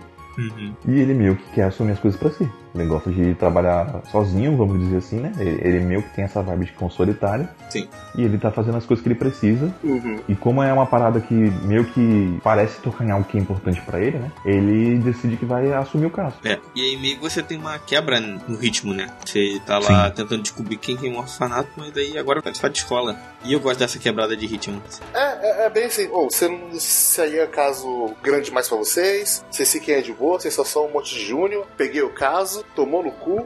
que é? O que você vai fazer agora? É. Agora tem o festival da escola, vocês querem ver? Tá bom, Bora. É, não, você, vai ajudar. É, A Chloe te contrata exatamente. Ela... pra você participar da peça, né? Então aí você vê a diferença Random Bracer, sabe? Pode ajudar de mudar, mas das mais diversas formas possível. Mesmo que a contra gosto ou não, você ajudando é, é tudo importante. Mas eu gosto muito desse trecho da escola, mano, porque eles conseguem criar uma, uma relação muito legal. Da Estel e da Chloe, principalmente, eu diria. Mas é legal ver que o, o Josh se socializando com, com outros meninos também. E eu acho Mas- interessante citar que o- professor Alba, ele tá nesse festival também. Sim, sim. Enfim, a gente vai falar mais pra frente, né? Mas já sabendo algumas coisas, cara, os diálogos deixam muito na cara, assim. Tem um diálogo que, caralho, como que, eu, como que eu não percebi? E a maneira como o próprio Josh... A gente esqueceu de falar que não... A gente deve falar mais pra frente, né? Mas no prólogo, quando ele aparece, o Josh ele começa a passar mal, né? Uhum. Eu pensei em várias possibilidades do que poderia ser esse foreshadowing, mas eu não tinha imaginado hora. Pois é, o foda é que, tipo assim, o, o Alba realmente dá- consegue passar a impressão de que ele é meio que é um, um carinha de boa, Sim, né? Que ele tá tranquilo. E você vai vendo ele o jogo inteiro, cara. Ele tá sempre lá de boinha na dele, fugindo dos monstros, não consegue lutar. E tipo, às vezes eu prestei muita atenção no portrait na segunda run. E tipo, às vezes ele abre o olho assim, e é o puta olho vermelho. É, mas tá- ah, esse eu não tinha reparado. Ele tem que botar o olho vermelho assim. É porque se ele abrir os olhos, ele vira vilão, né? Ele fica É, fechado e é bonzinho. É. Mas aí, você conseguia fazer que ele tava meio que forçando a risadinha e tava com o olho vermelhinho assim. Mas pô, ele tá lá de boa, só curtindo o festival. E aí a gente tem uma peça, né? Confesso que fiquei um pouco decepcionado com os NPCs no festival, porque meio que não eram NPCs que tinham na cidade, eram NPCs genéricos que estavam ali assistindo as E coisas. você sabe? tinha muita você- gente também, os prefeitos das outras cidades, né? É, Aparecendo. Tipo, tinha alguns NPCs ali que você já conhecia, né? Mas uma parte é- ou era a galera da escola, né? Ou um ou outro personagem que tá em outro lugar, né? Mas assim, tinha muito NPC genéricozão que. Esse, essa questão dos NPCs ela é mais no segundo jogo só. Isso aqui é É bem básico. porque, como acontece algo parecido, né, em outro jogo aí, eu tava, tava com uma certa expectativa, digamos assim. Mas é claro que eu sabia que também não ia ser a mesma coisa, né? É, era totalmente. E o primeirão também tinha. E também porque tá no meio da história, né? Não é, não é no fim que nem no outro. Aí, mas eu gosto muito da peça. Eu esperava que eu fosse ficar tão entretido pela peça. É, do nada começa a deusa vindo. Caralho. É. deu- olha a deusa. O literal Deus Ex Machina dentro da história. É, mas antes, a gente tem a. Eles treinando a peça, mas antes da peça o Joshua meio que some, né? Sim, ele percebe um cara diferente ali, né? Vai atrás do que ele descreve como alguém de cabelos É, de cabelos prateados. brancos, né? Prateados. Acho que ele, ele não chega a ver, né? Ele só sente que tem alguém ali e ele vai atrás. E ele vai lá atrás na escola abandonada, assim. Sim. E você encontra, na hora que você encontra ele, ele tá lá parado, quieto, curtindo a vibe. E aí a gente tem a peça. Eu acho que é outro cenário também que, tipo assim, essa escola abandonada. É um cenário muito grande, sabe? É muito grande. Então, é uma daqueles negócios que ficou próximo jogo. Fica, fica próximo jogo. Ah, tá. E é algo que se torna recorrente também, de certa forma. É. Eu queria saber qual é do Japão com escolas abandonadas. É uma boa pergunta, é. Sei. Isso tá, rola em várias paradas. A X-Ring tem uma, uma escola abandonada também. É, me- é meio que a parte antiga da escola que eles É. mudaram o setor e ficou ali. Pá. Parece que é bem recorrente, né? Tipo assim, não, não vamos demolir, né? Ou reformar. É, talvez seja. É, deve ser alguma coisa do folclore japonês, alguma coisa É. que tu É, utiliza é bastante. realmente uma coisa de estrutura de. Deve ter uma coisa assim, normal de. Ah, as nossas escolas, aí a gente consegue o terreno maior, constrói. O checklist nas obras japonesas. Escola abandonada. E é. Constrói um terreno maior pra revitalizar a escola e deixa lá o antigo paradão. É, é porque no caso de, por exemplo, de a X-Ring, né? A escola é- ela é antiga porque ela foi construída no período da guerra. Então era uma escola que, assim, é- era feita principalmente de madeira. A madeira vai envelhecendo, acaba fazendo, fazendo mais barulho, as portas não funcionam mais bem como anti- como antigamente, por aí vai. É. Agora, em Trails, geralmente as escolas são feitas de mármore, né? De pedra e tal. É uma estrutura diferente, mas é coisa do Japão, de qualquer forma. É. Não imagino que tenha uma correlação disso. É, Aí a gente tem a peça, né? Que é bem interessante. Eu fico pensando, essa peça será que vai, vai ter alguma importância depois? Eu, cara, o que eu me lembre ainda não. Se ela tem alguma mensagem? Acho que mensagem tem, mas que eu me lembre ainda não tem. Foi referenciado de novo. É, O que eu mais te tirei dela assim foi a interferência da deusa, né? Uhum. A deusa agindo diretamente no mundo. Isso é bem interessante depois mais pra frente. Porque, enfim. É bem uma peça clássica com lição de moral. Eu acho. Sim. E meio que no final da peça você tem uma certa pessoa assistindo a peça. Com uma. Outro clichê também, né? O cara virado, só olhando de costas assim. Mais mistérios. E aí, aí você vê Olha. que ele tem um cabelo prateado. Olha, olha só vocês. E tem o triângulo amoroso rolando também, né? É- é- Sim. Esse momento da escola realmente tem muitas coisas, porque a Chloe começa a gostar do Joshua e ela meio que fica perguntando pra Estelle, né? Tipo, ah, você sente alguma coisa por ele e tal? E eu acho que a Chloe meio que percebeu que a Estelle tem sentimentos pelo Joshua, mas a Estelle não percebeu que ela tem sentimentos pelo Joshua. É. E fica nesse impasse, porque a Chloe não é amiga da Estelle, não quer passar, não quer furar o olho dela, não quer passar por cima das coisas. E a Estelle meio que tá tipo assim, ah, que isso, ele é meu irmão. Mas Aham. quando, quando ela acha ali que rolou um beijo, seria na peça, né, que seria um beijo obrigatório, ela fica visivelmente abalada. E aí ela mesma começa a perceber que, tipo assim, não, pera, tem alguma coisa aqui. Por que que isso tá me incomodando tanto? né? E ela meio que começa a dar conta dos próprios sentimentos. Não é só o que, que ela achava que ela é, que é, né? Sim. Não, é que isso vai ajudando também na, na construção do relacionamento dela com o Joshua, porque ela pouco vai percebendo, ah, talvez não goste só de como irmão, talvez tem algo mais. E mesmo o beijo tendo sido fake, fica muito abalada com ele. Sim. É, é que na hora ela não acha que é fake, né? É, É, ela não sabe que Ela é não fake. acha. E ela fica legitimamente surpresa que ela tá, tá realmente preocupada com isso. Quando chegou nesse ponto da história, eu já, já tava vendido já. Já chipava, já tava entregue ao, ao amor dos dois, sabe? Porque realmente a, a relação do, do Joshua e da Estelle, ela é construída de uma forma muito cuidadosa. Eles sempre têm muitos diálogos enquanto eles viajam e, e conversam, né? O Joshua sempre é uma pessoa muito prestativa e muito cuidadosa com a Estelle, sempre tentando guiar e ajudar ela a amadurecer mais. E a Estelle, ao, ao mesmo tempo, faz algo parecido pelo Joshua, né? Tipo, ele não precisa amadurecer tanto no sentido de ser inteligente ou ser capaz de cuidar de si mesmo, né? É, ele só precisa se abrir mais um pouco, né? É, mas no sentido de se abrir e se sentir confortável, né? E ela consegue deixar ele à vontade. Então, Uhum. é uma dinâmica que funciona muito bem. Embora seja uma jornada mais curta, faz, faz total sentido que o escopo seja esse, né? E acaba que é uma relação muito pessoal. Então, meio que eu comprei o, o Joshua gostar da Estel porque faz total sentido ele gostar dela, do tanto que ela acolheu ele e foi realmente uma luz pra ele. E a Estel demorar pra perceber isso é algo que faz sentido, porque era como ela tinha uma relação com ele, né? Mas até pela proximidade e pelo tipo de relação que, ele- que eles tinham, faz sentido ela se apaixonar por ele também. Aham. Só que aí, o mundo dá voltas. Enquanto você tinha feito essa peça pra deixar todo mundo feliz, algum filho da puta decidiu que ia atacar a Madre Teresa. Isso por quê? Porque o, o diretor da escola, que é um cara bacana, falou: "Ah, vamos pegar o dinheiro dos ingressos pra assistir o festival Sim. e vamos vamos dar pra Madre Teresa, que aí ela vai poder reconstruir o Fazer uma o- Pô, é, é muito bonitinho essa parte, cara. Sim. A reação dela é muito natural, né? Uhum. Vocês estão realmente dando dinheiro pra mim, eu não preciso desse dinheiro. É, e ela meio que nega e depois ela aceita. É, né? Tipo, tem que deixar o orgulho um pouco de lado, né, pra pra poder aceitar. E, e eu gosto do senso de comunidade que é criado com isso, de como você percebe que naquela região todo mundo se importa com ela. Eu, eu- eu gosto dessas histórias com, que cria senso de comunidade. Sim, e é que você sente isso em diversos níveis, né? Tanto pelo diretor, né? Até um pouco pelo, pelo que acontece na cidade, né? Você vê, tipo, o pessoal da gangue é excluído, né? Mas ao mesmo tempo você percebe que, tá, eles são meio babacas, mas eles não são tão ruins assim. Tem muitas coisas plurais acontecendo, né? Basicamente, que vão formando toda essa região. Mas essa parte toda, no geral, também é, é muito legal porque é um respiro bom e necessário pra. Exatamente, ia falar isso, ele é necessário. Como eu falei, ele quebra o ritmo, porque o que vem depois ele é- vai se acelerando. do futuro também, né? É. Porque a Chloe E- não vai ser importante só aqui. Depois da peça, a Madre Teresa ela é atacada, né? Roubam o dinheiro dela. roubou o dinheiro dela. E você tem que ir até o farol resolver isso. Primeiro você, você enfrenta, né, os três delinquentes. Você enfrenta eles e percebe que não Calma, eles estão estão reagindo de jeito Então, diferente. sabe. Sim, sim, eles estão muito mais fortes do que deveriam ser, estão agindo estranho, do jeito que falam, mas Tu, na primeira vez que eu joguei, eu apanhei muito pra eles. eu venci tudo de primeira. É, na primeira vez, quando eu ainda não tinha entendido bem como era o combate, eu tava apanhando muito pra eles. Não, não, naquela altura do campeonato eu já percebi que a chave é sempre você andar com. sempre com o CP perto do 100, Hum, Sim. manipular o máximo possível que você pode pra você pegar o bônus e não deixar os caras ter turno. Aí quando eu falei, esse cara forte vai me fuder. Eu fazer?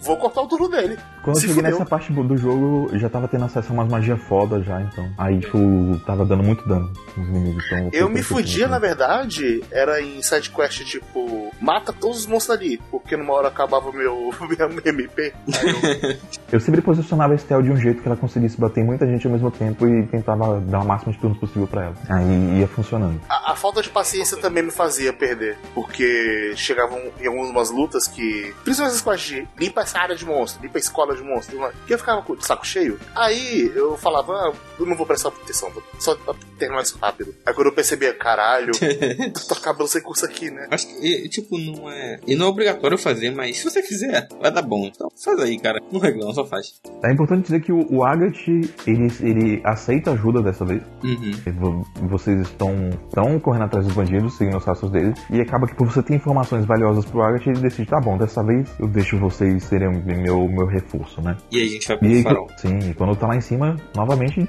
os caras de preto estão conversando com o Gilbert, né? Sim. E ele meio que revela, né? Aquele diálogo, diálogo expositivo pra caralho. Revela quando ele tá ouvindo escondido. Mas é, é aquele diálogo super goofy. Chega até a ser aquela coisa meio de, ou vou contar esse momento oportuno que a prova cabal de que eu sou filho da puta.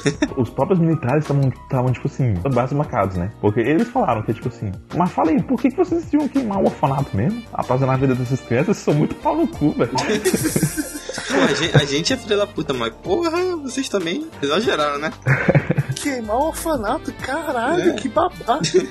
Porque, né? Porque ele- depois ele descobre que o cara de cabelo prateado foi quem salvou as crianças. Porque na cena a gente tem um gancho. Sim. E assim, é meio curioso ver essa reação dos caras que, em poucos minutos depois, estão apontando a arma pra cabeça de um velho e falando: se você se aproximar, eu estouro os meus dedos.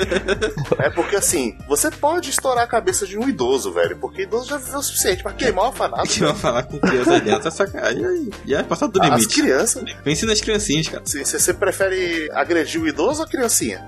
Mas é meio goofy ele como manda a exposição ali na conversa. Sim. E o prefeito, ele é claramente um. É o estereótipo do governador capitalista. Exatamente. Vou lucrar pra caralho fazendo isso aqui, eita porra. Esse terreno é dos bons, é meu. E aí você luta com eles e o Agatha sai correndo. Eu, eu aposto que algum governador brasileiro já fez isso.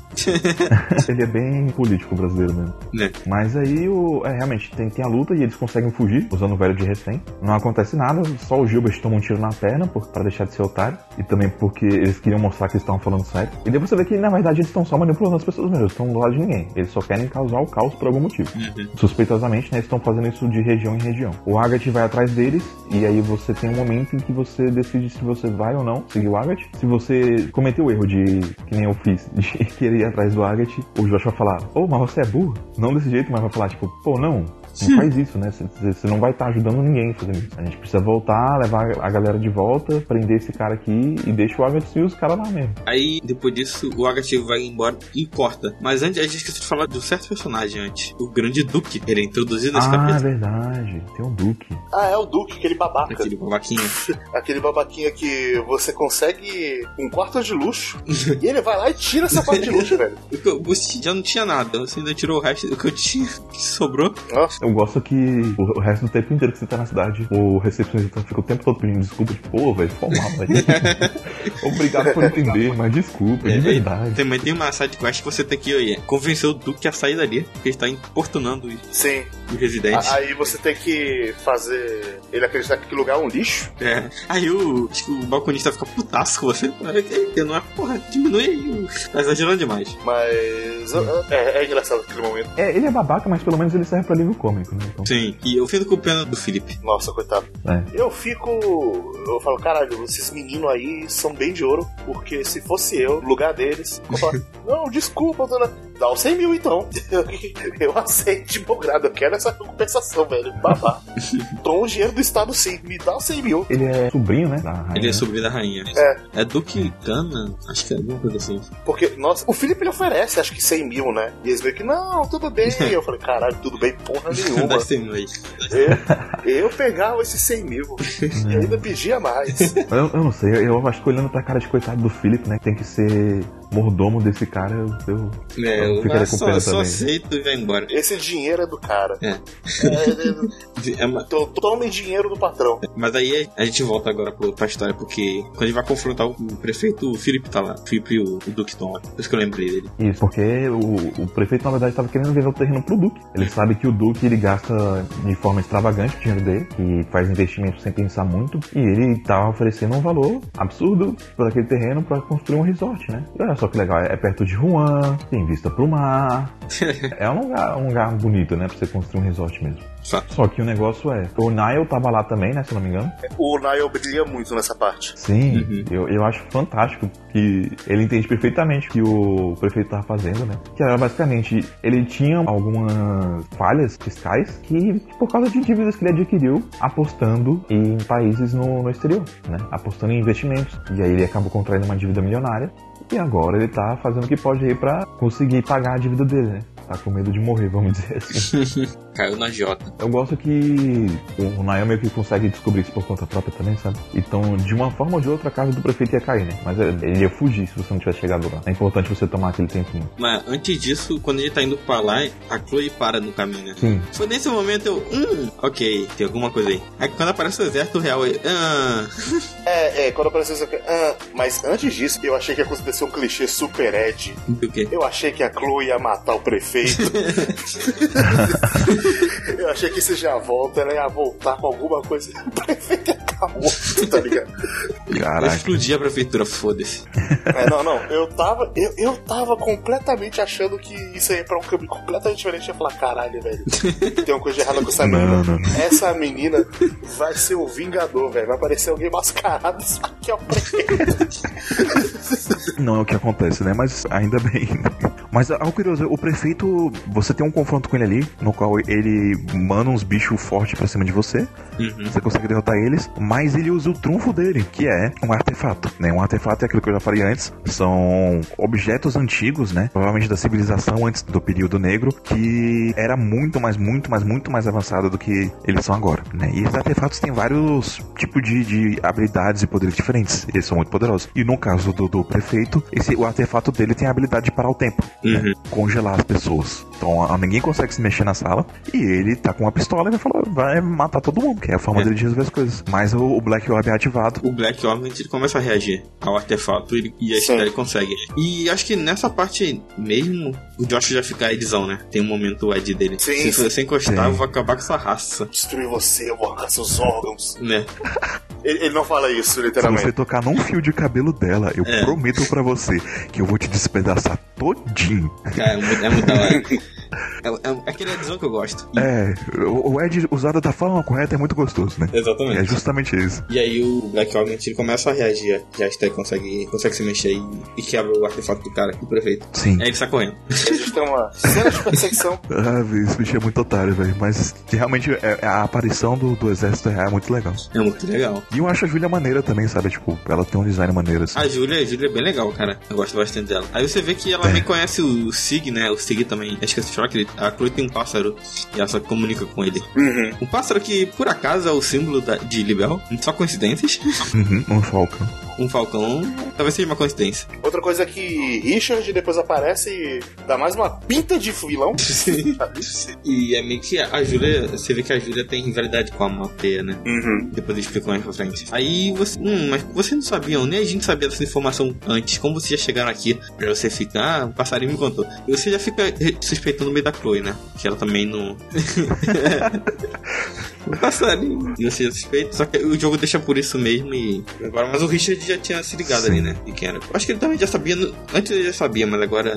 Ah, mas eu não Se eu soubesse do que esse filho da puta tava planejando, velho. Sim. Que raiva que me deu dele, velho. Por isso que eu acho difícil que eu vou gostar dele, velho. Mas vamos lá.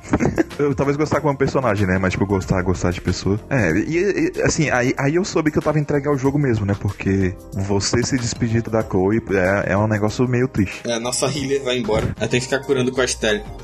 e, mas nesse caso aí, antes de ir embora, eles falam com o Jean e descobrem que esse tal professor R talvez seja o professor Russell. Ele mora em Zais, que é a próxima região. E como ele é o professor que descobriu a porra toda, talvez ele saiba o que, que seja o, o Black, obviamente. Sim. O professor Russell, né? Ele é um dos discípulos do professor Epstein. O professor Epstein, ele é uma figura extremamente importante no, no, no mundo inteiro porque ele foi a principal cabeça por trás da Revolução Orbal. Então, todas as tecnologias associadas com o uso de, de Orbits e Deception passam pela mão dele, né? E os discípulos dele criaram coisas incríveis, né? O, o Russell, ele foi o responsável, se não me engano, pelas airships, né? Uhum. de Row, que foi o que acabou dando uma reviravolta na guerra, e também por outras coisas, como canhões e outro tipo de arma, mas também coisas do dia a dia, como A própria eletricidade. é, a própria eletricidade, elevadores, coisas de, de utilidade, assim, né? Comum que facilitam o dia a dia, né? Escadas rolantes e por aí vai. E Zais, como as outras cidades, também é diferente.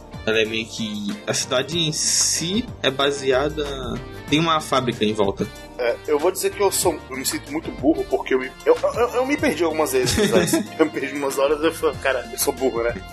Eu não, eu perdi, um pouquinho daquela estrutura. É, e eu acho que essa parte em geral ele tem vários caminhos diferentes, de qualquer maneira. Você Uhum. tem a, a vila lá, depois você tem a uma porrada de caverna, depois você tem outra torre. Sim, é, é- é um lugar bem aberto, né? Bem É. grande. E quando você. Logo no, no começo, quando você tá indo pra lá, você é introduzido a outra personagem que é a Tita. Sim. Que, Você salva ela de um dos bichos. Porque você tá faltando uma loli nesse jogo. T- Toda trilogia da Falcon tem que ter uma Loli, que Exatamente. se acostume. Toda trilogia não, é. Toda, toda. Tudo isso. Todo país vai ter uma Loli, basicamente. É, mas eu, eu demorei pra gostar da Tita. Eu não gostei dela do começo. Eu precisei de um tempo pra gostar dela, mas. Ela é uma personagem que só vai crescer nos outros jogos. Mas nesse, nesse em específico, eu achava ela muito chata. chata desde o começo. É, nessa aqui, acho que dos party members é o que eu menos gosto.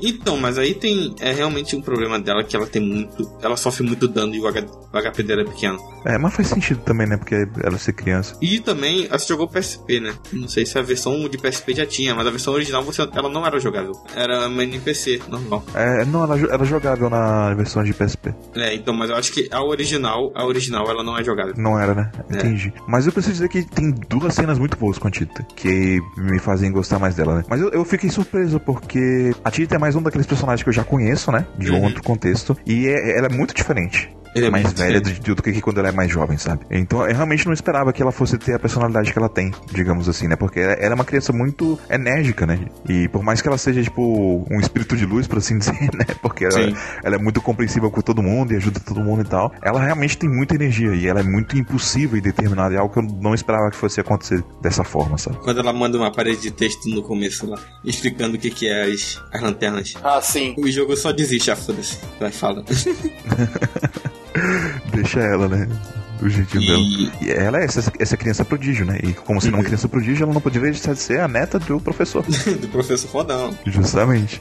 E uma coisa que acontece no capítulo e vai acontecendo nos outros, que o Agatha ele nunca é um membro fixo. A maioria também não é membro fixo, mas ele- você fica com eles um, bastante tempo. O Agatha ele só fica aqui e ali, É, ele só. Opa! né? Acho que até tem um motivo pra isso. Questão de história tem motivo pra ele estar indo pra lá e pra cá. Além de ter questão de história, a ideia é que não é uma pessoa superior a você, muito Uhum. superior. Então seria meio estranho você estar com muito tempo com ele, Sim. porque ou ele estaria no seu nível sempre e aí causaria um estranhamento, uma dissonância no do narrativo aí, ou o jogo ficaria desbalanceado. Então, né, faz sentido. Sim. Sim.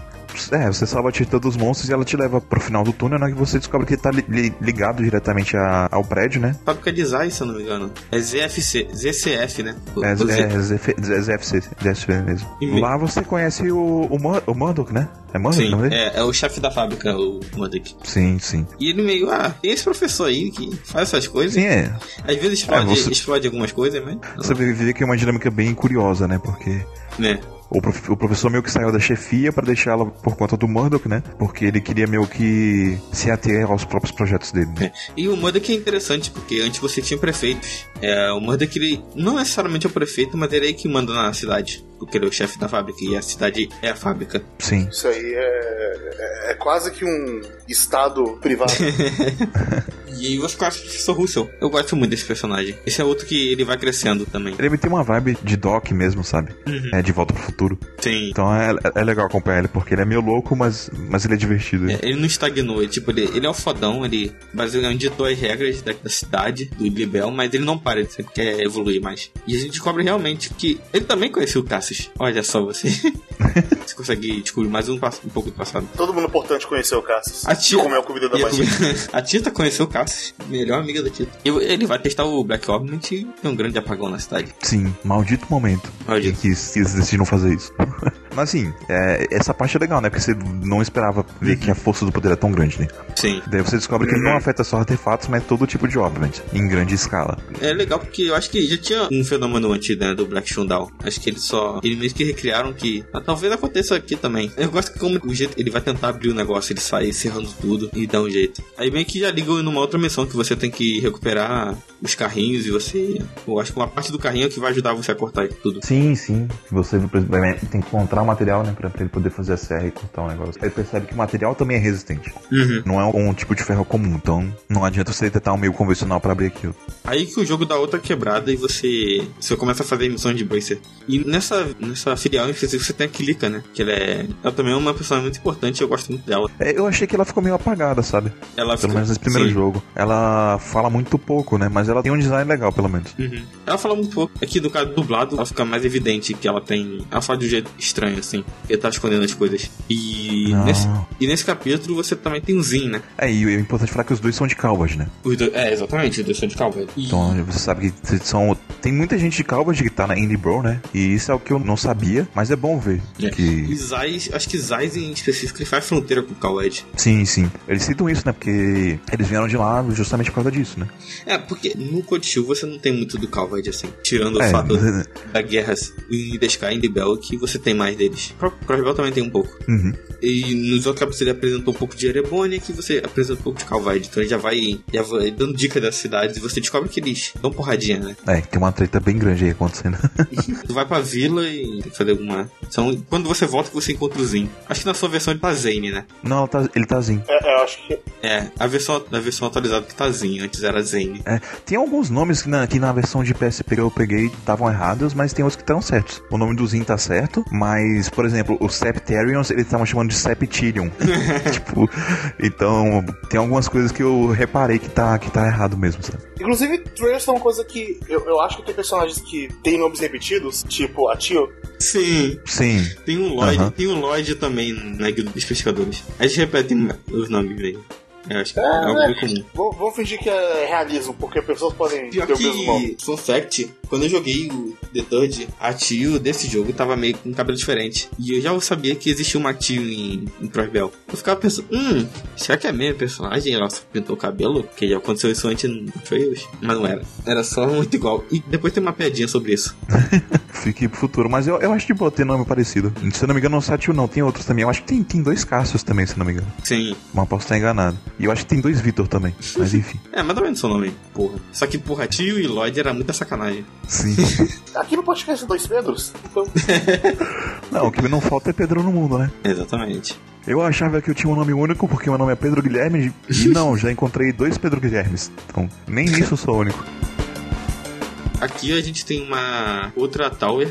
E a gente tem novamente o professor Alba. Acho que esse capítulo, no geral, ele é bem dividido, né? Parece que as coisas não são, não são ligadas entre si, mas na verdade são. E quando você para pra pensar, ele, ele, ele meio que é mais curto, sabe? Eu tenho essa impressão assim. E Mas aconteceu quando de você deve- história. Eu acho que de história ele é mais curto, mas ele se estende mais. Tem na parte da caverna. É, ele se sente caverna. Ele, ele- ele tem muita sidequest também, né? Sim, eu acho que é o capítulo que mais tem side quest. Aí chega no, no último capítulo tem três. E uma delas é escondida. Mas eu, eu achei de boa também, porque Hum? quando chegou no último capítulo eu queria. Eu realmente queria seguir em frente com a história ali. Sim. né? Chega uma hora que você se prende pela narrativa. E o que acontece é que enquanto você vai pra vila, né? Porque você vai fazer um concerto de um reator com a Tita e o professor Russell ele vai ficar investigando o Orbman. Só que precisa de tempo. Uhum. E você precisa esperar. E você decide acompanhar a Tita, né? Pra, pra ir nessa vila, porque é uma garotinha e é perigoso ela ter que passar pelo campo cheio de monstros. E eu gosto desse momento da vila, sabe? É um do- dos dois momentos que eu falei que eu gosto, que tem cenas muito boas da Tita.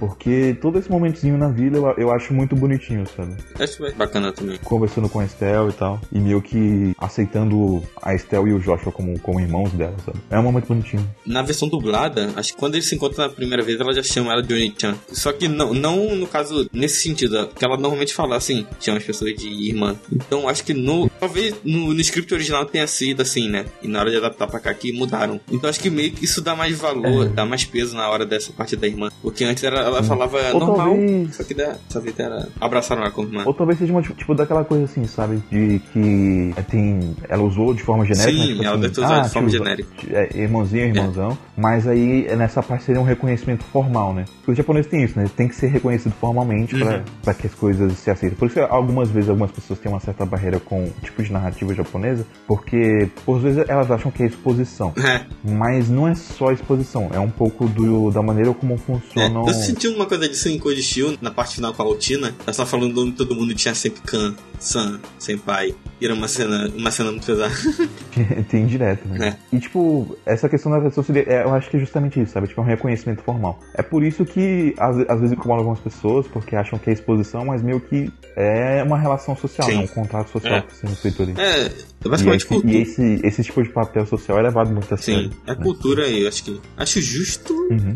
você não gostar, mas também você não vai cagar no pau, né? É, é, compreensi- é compreensível não gostar, entendeu? Mas não, não, não é algo que não existe sem motivo, sabe? Mas assim, pode não ser o caso também. É. Pode ser só que botaram errado. Só né? que nesse caso eu achei muito interessante, porque Uhum. talvez tenha no script original, né? Só na hora da tradução. E é algo que a gente sabe que a Exceed fez com esse jogo, É. especialmente. Então, Tanto que a própria Haxu, ela ela sozinha ela ia atualizando os termos do jogo. Conforme o Koshio ia saindo, ela começava a, a traduzir e colocar os termos corretos. No caso, assim, pra você ficar situado, a Exceed era a empresa que publicou os jogos de Trials inicialmente aqui no, no ocidente, né? Ela publicou Sky e os dois primeiros Cold Steel. A localização dela é maravilhosa. É, eles têm um cuidado muito grande com como eles vão fazer um trabalho pra passar a mensagem do original, só que ao mesmo tempo eles, eles até complementam isso. Sim. Então, às vezes, coisas que sejam muito simples, eles detalham de forma maior, ou eles até reescrevem pra soar de forma mais natural, só que de um jeito que não fica, não fica escroto, sabe? Uhum. Fica, tipo, muito, muito legal. Como eu falei dos termos, tem coisa que só seria apresentada lá na frente, ela adaptava pra cá. Ela meio que já adiantava algumas coisas. É, alguns excessos de, de termos, tipo, tipo Onichan Senpai, desnecessários eles cortam, né? É, o, o Cold Steel é famoso pelo haha, e tipo, já tem bastante no jogo, mas eles cortaram pra caralho Sim. também. E mais É. a Hatsu, em específico, que cuida das- dessas traduções, até o Steel 2. No 3 ela fez uma ponta, mas, mas como era, já era outra empresa, ela só. Ela bem Special Thanks. É. Mas ela é basicamente uma Wikipedia de Trails. Ela ama muito a série e ela sempre tá disposta a ajudar a espalhar por aqui. Sim, isso é bom, né? Mas é uma pena também porque. Vamos dizer que a tradução da Nissa ela é boa, sim, mas é- ela claramente é inferior. Sim, apesar de ter gente do- que trabalhou no Exceed lá, você vê diferenças na tradução. Ela é uma tradução mais pro público geral do que especificamente pro público da É, série. E ela não tem esse, esse, esse detalhismo, Sim. né? Ela não reescreve tantas coisas, ela não, não melhora os diálogos, não, não faz tantos cortes. E meio que em 3 do Costil 3 pesa um pouco porque tem muita repetição de fórmula, né? Uhum. E até por isso que os jogos estão saindo muito rápido, né? Rápido, Uhum. entre aspas, né? Ainda tem um delay do Japão, mas um ano, um ano de Code Steel 3 para Code Steel 4 né? É, eu considero rápido, considerando o tamanho do Exatamente. Considera é o que eu tô falando, considerando os scripts, é muito rápido. Acho que. Muito rápido. Até porque o Code Steel 1 e 2 eles saíram é, nesse meio intervalo, mas eu acho que eles já estavam trabalhando muito tempo no jogo. E se É bobear eles já. demoraram dois, três anos É, se bobear já estão em Hajimari e a gente não sabe. Mas eu duvido muito dessa vez. Porque eu já, eu já tinha. O ideal seria estar em, em AO. Ah, cara, a Azuri. A Azuri só perde. Antes do Code Steel 3, era o Azuri é o que mais tinha diálogo. E Então. tipo, a Azuri tem muito diálogo.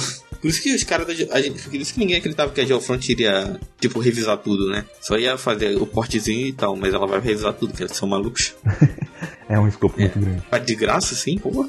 É, mas é fã de Trails dedicado. É tipo os fãs de Vision Novel também. Eu diria que sim, a Exceed é o melhor exemplo de localização que eu acho que eu já vi. E a Nisa é um bom exemplo de competência de tradução. Tem que lembrar do caso É. do IS 8, né? Que relançaram a tradução inteira. Eles corrigiram É. depois, pelo Quando menos. o Jean terminar o SC, e você também, tem um texto do Kotaku muito bom, muito bom sobre um, um caso sobre o SC, né? Que ele quase não veio pra cá, que pessoas quase morreram, literalmente morreram. Quase morreram pra, pra fazer esse jogo vir pra cá, né? E aí, beleza, tem, é aquele- a gente tem esse momento bonito nas termas, né? Entre os personagens. Só que aí tá rolando treta. É. Você volta pra cidade e o, o prédio da fábrica tá sendo atacado. Tá pegando fogo, bicho. É, é, tá pegando fogo, bicho, literalmente. Aí, aí tu E tem um eu- brace point adicional aí, né? Vocês chegaram a fazer? Você tem que limpar todos os focos da fábrica. Sim, sim. Ah, acho que eu perdi isso, na Eu verdade. perce- eu percebi que, que isso ia ser essencial.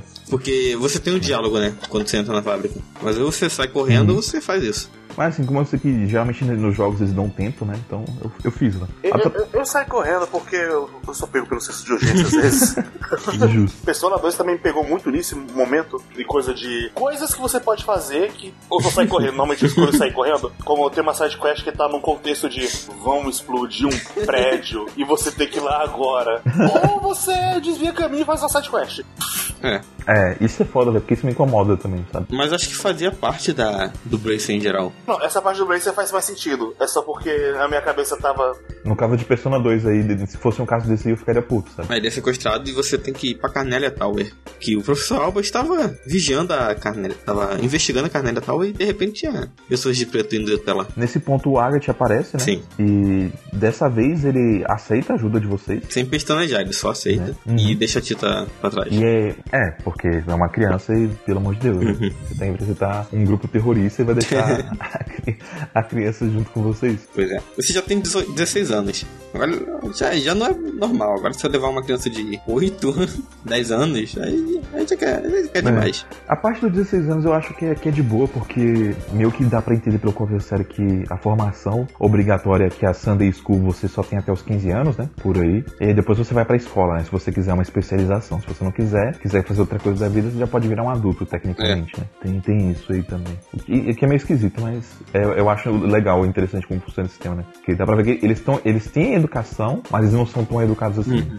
É, até porque é, nunca explicam isso, eu acho, né? Mas Sunday School realmente só acontece só aos domingos, né? É por isso que chama Sunday School, né? Cara, acho que no Prosbel, acho que era só os domingos sim. Mas eu tinha a impressão que, a, que era todo dia. Acho, uhum. Mas eu acho que era todo dia sim. Sempre... Mas talvez domingo seja uma aula eu especial, fico... tipo a catequese. Eu fico confuso, sabe? Porque, eu, se eu não me engano, em, em Code Steel, todos os domingos são dias livres, né? Uhum. E aí meio que você só vê as crianças estudando no, no dia domingo, que é o dia que você tá no, no campus, assim, por assim dizer. É, mas eu acho que em Prosbel era de um dia pro outro, assim. Mas também lá não tinha um calendário, né? Uhum. Igual tem em Code Steel. Entendi. Beleza, beleza. Mas enfim. E aí, beleza, a gente vai pra Canela Tower, bater em bandido e resgatar o professor. Só que não. É, a gente fale. Porque, a, como toda criancinha, tem que fazer merda. Então, acho que a gente vai tentar resgatar o professor e a Tita, ela aparece e acaba. Ela ia tomar um tiro, mas o Agatha entra na frente. Aí eles, os bandidos conseguem escapar. Sim, é. E aí você vê, tipo, de novo, né? Os caras que estavam zoando o, o, o, filho da puta por queimar o orfanato. É, né? estavam lá de novo. Também eles zoando. Apesar de que, de novo, né?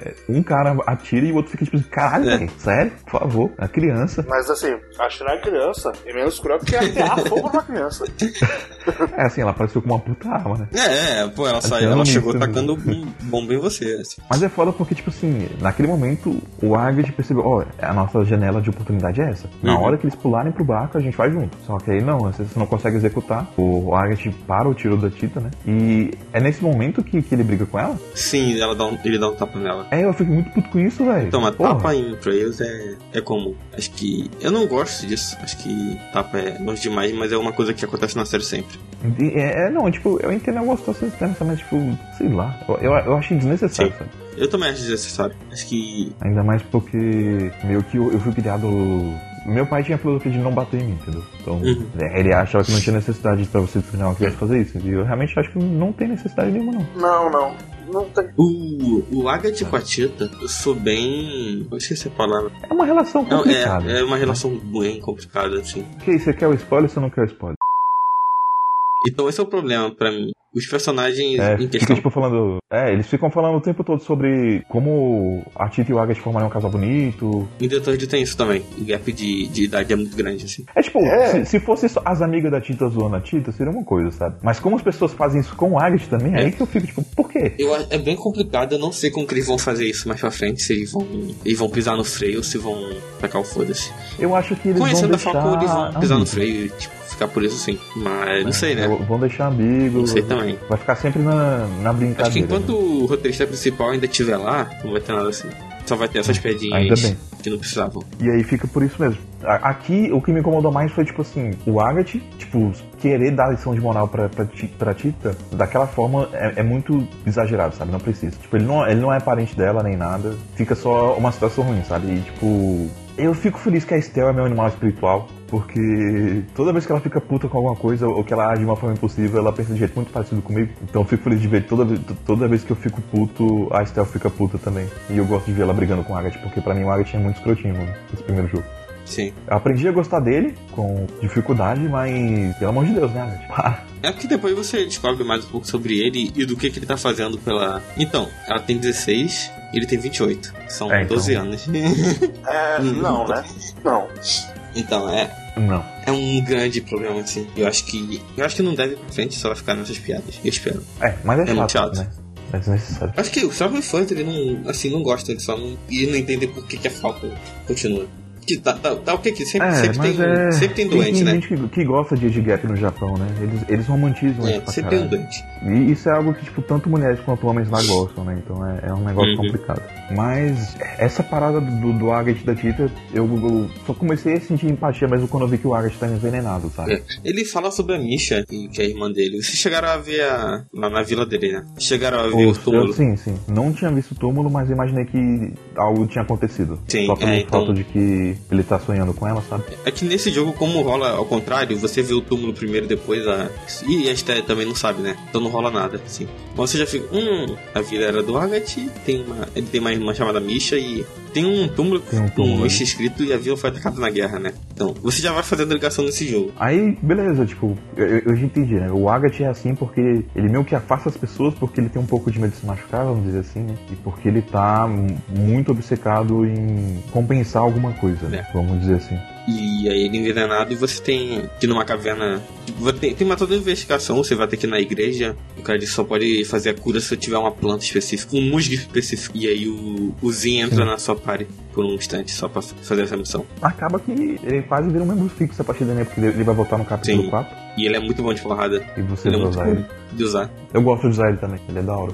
Quais party members que vocês preferem? Olivier e Chloe. Chloe, com certeza. E o, e o quarto. O quarto eu fico em dúvida. Porque tem horas que é mais legal usar o Zin, tem horas que é mais legal usar o Olivier. E tem horas que seria mais legal usar o, o, o Agat. Então varia. Mas acho que é o Agat porque o Agat tem uns ataques long range muito bons, sabe? E muitos ataques Ah. de área também. Eu gosto disso. Eu fico com o Olivier e a Chloe. O Olivier eu usei bastante como meu mago principal, assim. Ah, e a Tita é muito boa também, por causa do, range dela. E, e- ela tem muito efeito de área também que, que ajuda bastante. Acho que o Olivier era meu mago principal, a Chloe era healer. Então acho que o Ertual era totalmente no Olivier, assim. Uhum. O que eu achei engraçado, porque acabou que no meu jogo, a Estelle era pra ser a principal personagem ofensiva, né? Mas ela, eu acabei meio que sem querer deixando ela mais forte com magia também. Sim. Aconteceu isso É, comigo. o bagulho era focar no, no Joshua sempre, né? É, apesar de que não, não tem como superar a, a Chloe, velho. A Chloe é muito OP com magia. Ah, eu, então, eu gosto do, do craft dela, que você diminui a defesa e o ataque do cara. Ele é roubadaço demais. Uhum. O Chloe era bom demais, que ela tirava o- a magia, o cast da magia, e ainda diminuía a força e a energia e a defesa. Era maravilhoso. A Chloe é ótima. Agora, o Agat, ele. Depois que você leva a erva de volta pra ele, ele começa a se recuperar, né? Ele se recupera bem rápido até nessa Sim, é de um dia né? né? Ele tá de boa. E ele meio que força a barra pra, pra ajudar vocês, né? Mas acho que eu tô faltando algum ponto de ligação em alguma coisa que eu tô esquecendo depois. Antes disso. Acho que. Eu não, agora eu não lembro como que eles fazem ligação. A Dorothy. A Dorothy tá na cidade. Ah, ah sim, a, a Dorothy A tá na Dorothy cidade. tava na Você vila. ajuda ela algumas Isso. vezes, tá? E ela tava tirando fotos por aí. E, sim, e ela tira uma foto bem Bem curiosa. Eu gosto muito dessa cena, porque tá na cara que tinha alguma coisa ali. E os personagens, cara, você tá vendo isso ali? Era uma puta nave. Eu, Porra, gente, caralho. Era uma puta nave. Você, eles tinham que dar zoom na foto. E a Dorothy, uma das fotos que a Dor- Dorothy tira tem a nave que sequestrou o professor indo no Fort Leyson. Vocês tentam chegar lá e tirar alguma. Tirar alguma dúvida, não. Tirar alguma informação do cara e você meio que engana o cara e conseguem, né? E confirmam que o professor tá lá. Sim, eu gosto também que nessa parte, essa é a parte que eu, que eu falei que eu tirei print da, da Kirika, e eu tinha mandado no outro grupo, mas eu vou, vou mandar aqui, que é justamente quando ela fala sobre o, o regulamento Bracer, né? Uhum. Eles têm uma série de regulamentos e a, a cláusula terceira impede eles de interferirem em assuntos militares e assuntos políticos. Então eles não podem, é, teoricamente, é, in- se infiltrar na missão de um militar, se infiltrar em uma base militar, fazer alguma missão que envolva algum político de uma forma direta, coisas desse tipo, né? Uhum. Isso Mas- já é pegado no início também. Tanto Sim, em Bose sim. quanto Juan, eles citam isso no regulamento. Sim, mas aqui a Kirika fala do loophole, né? Que é a segunda regra, que é basicamente se alguma coisa ou algo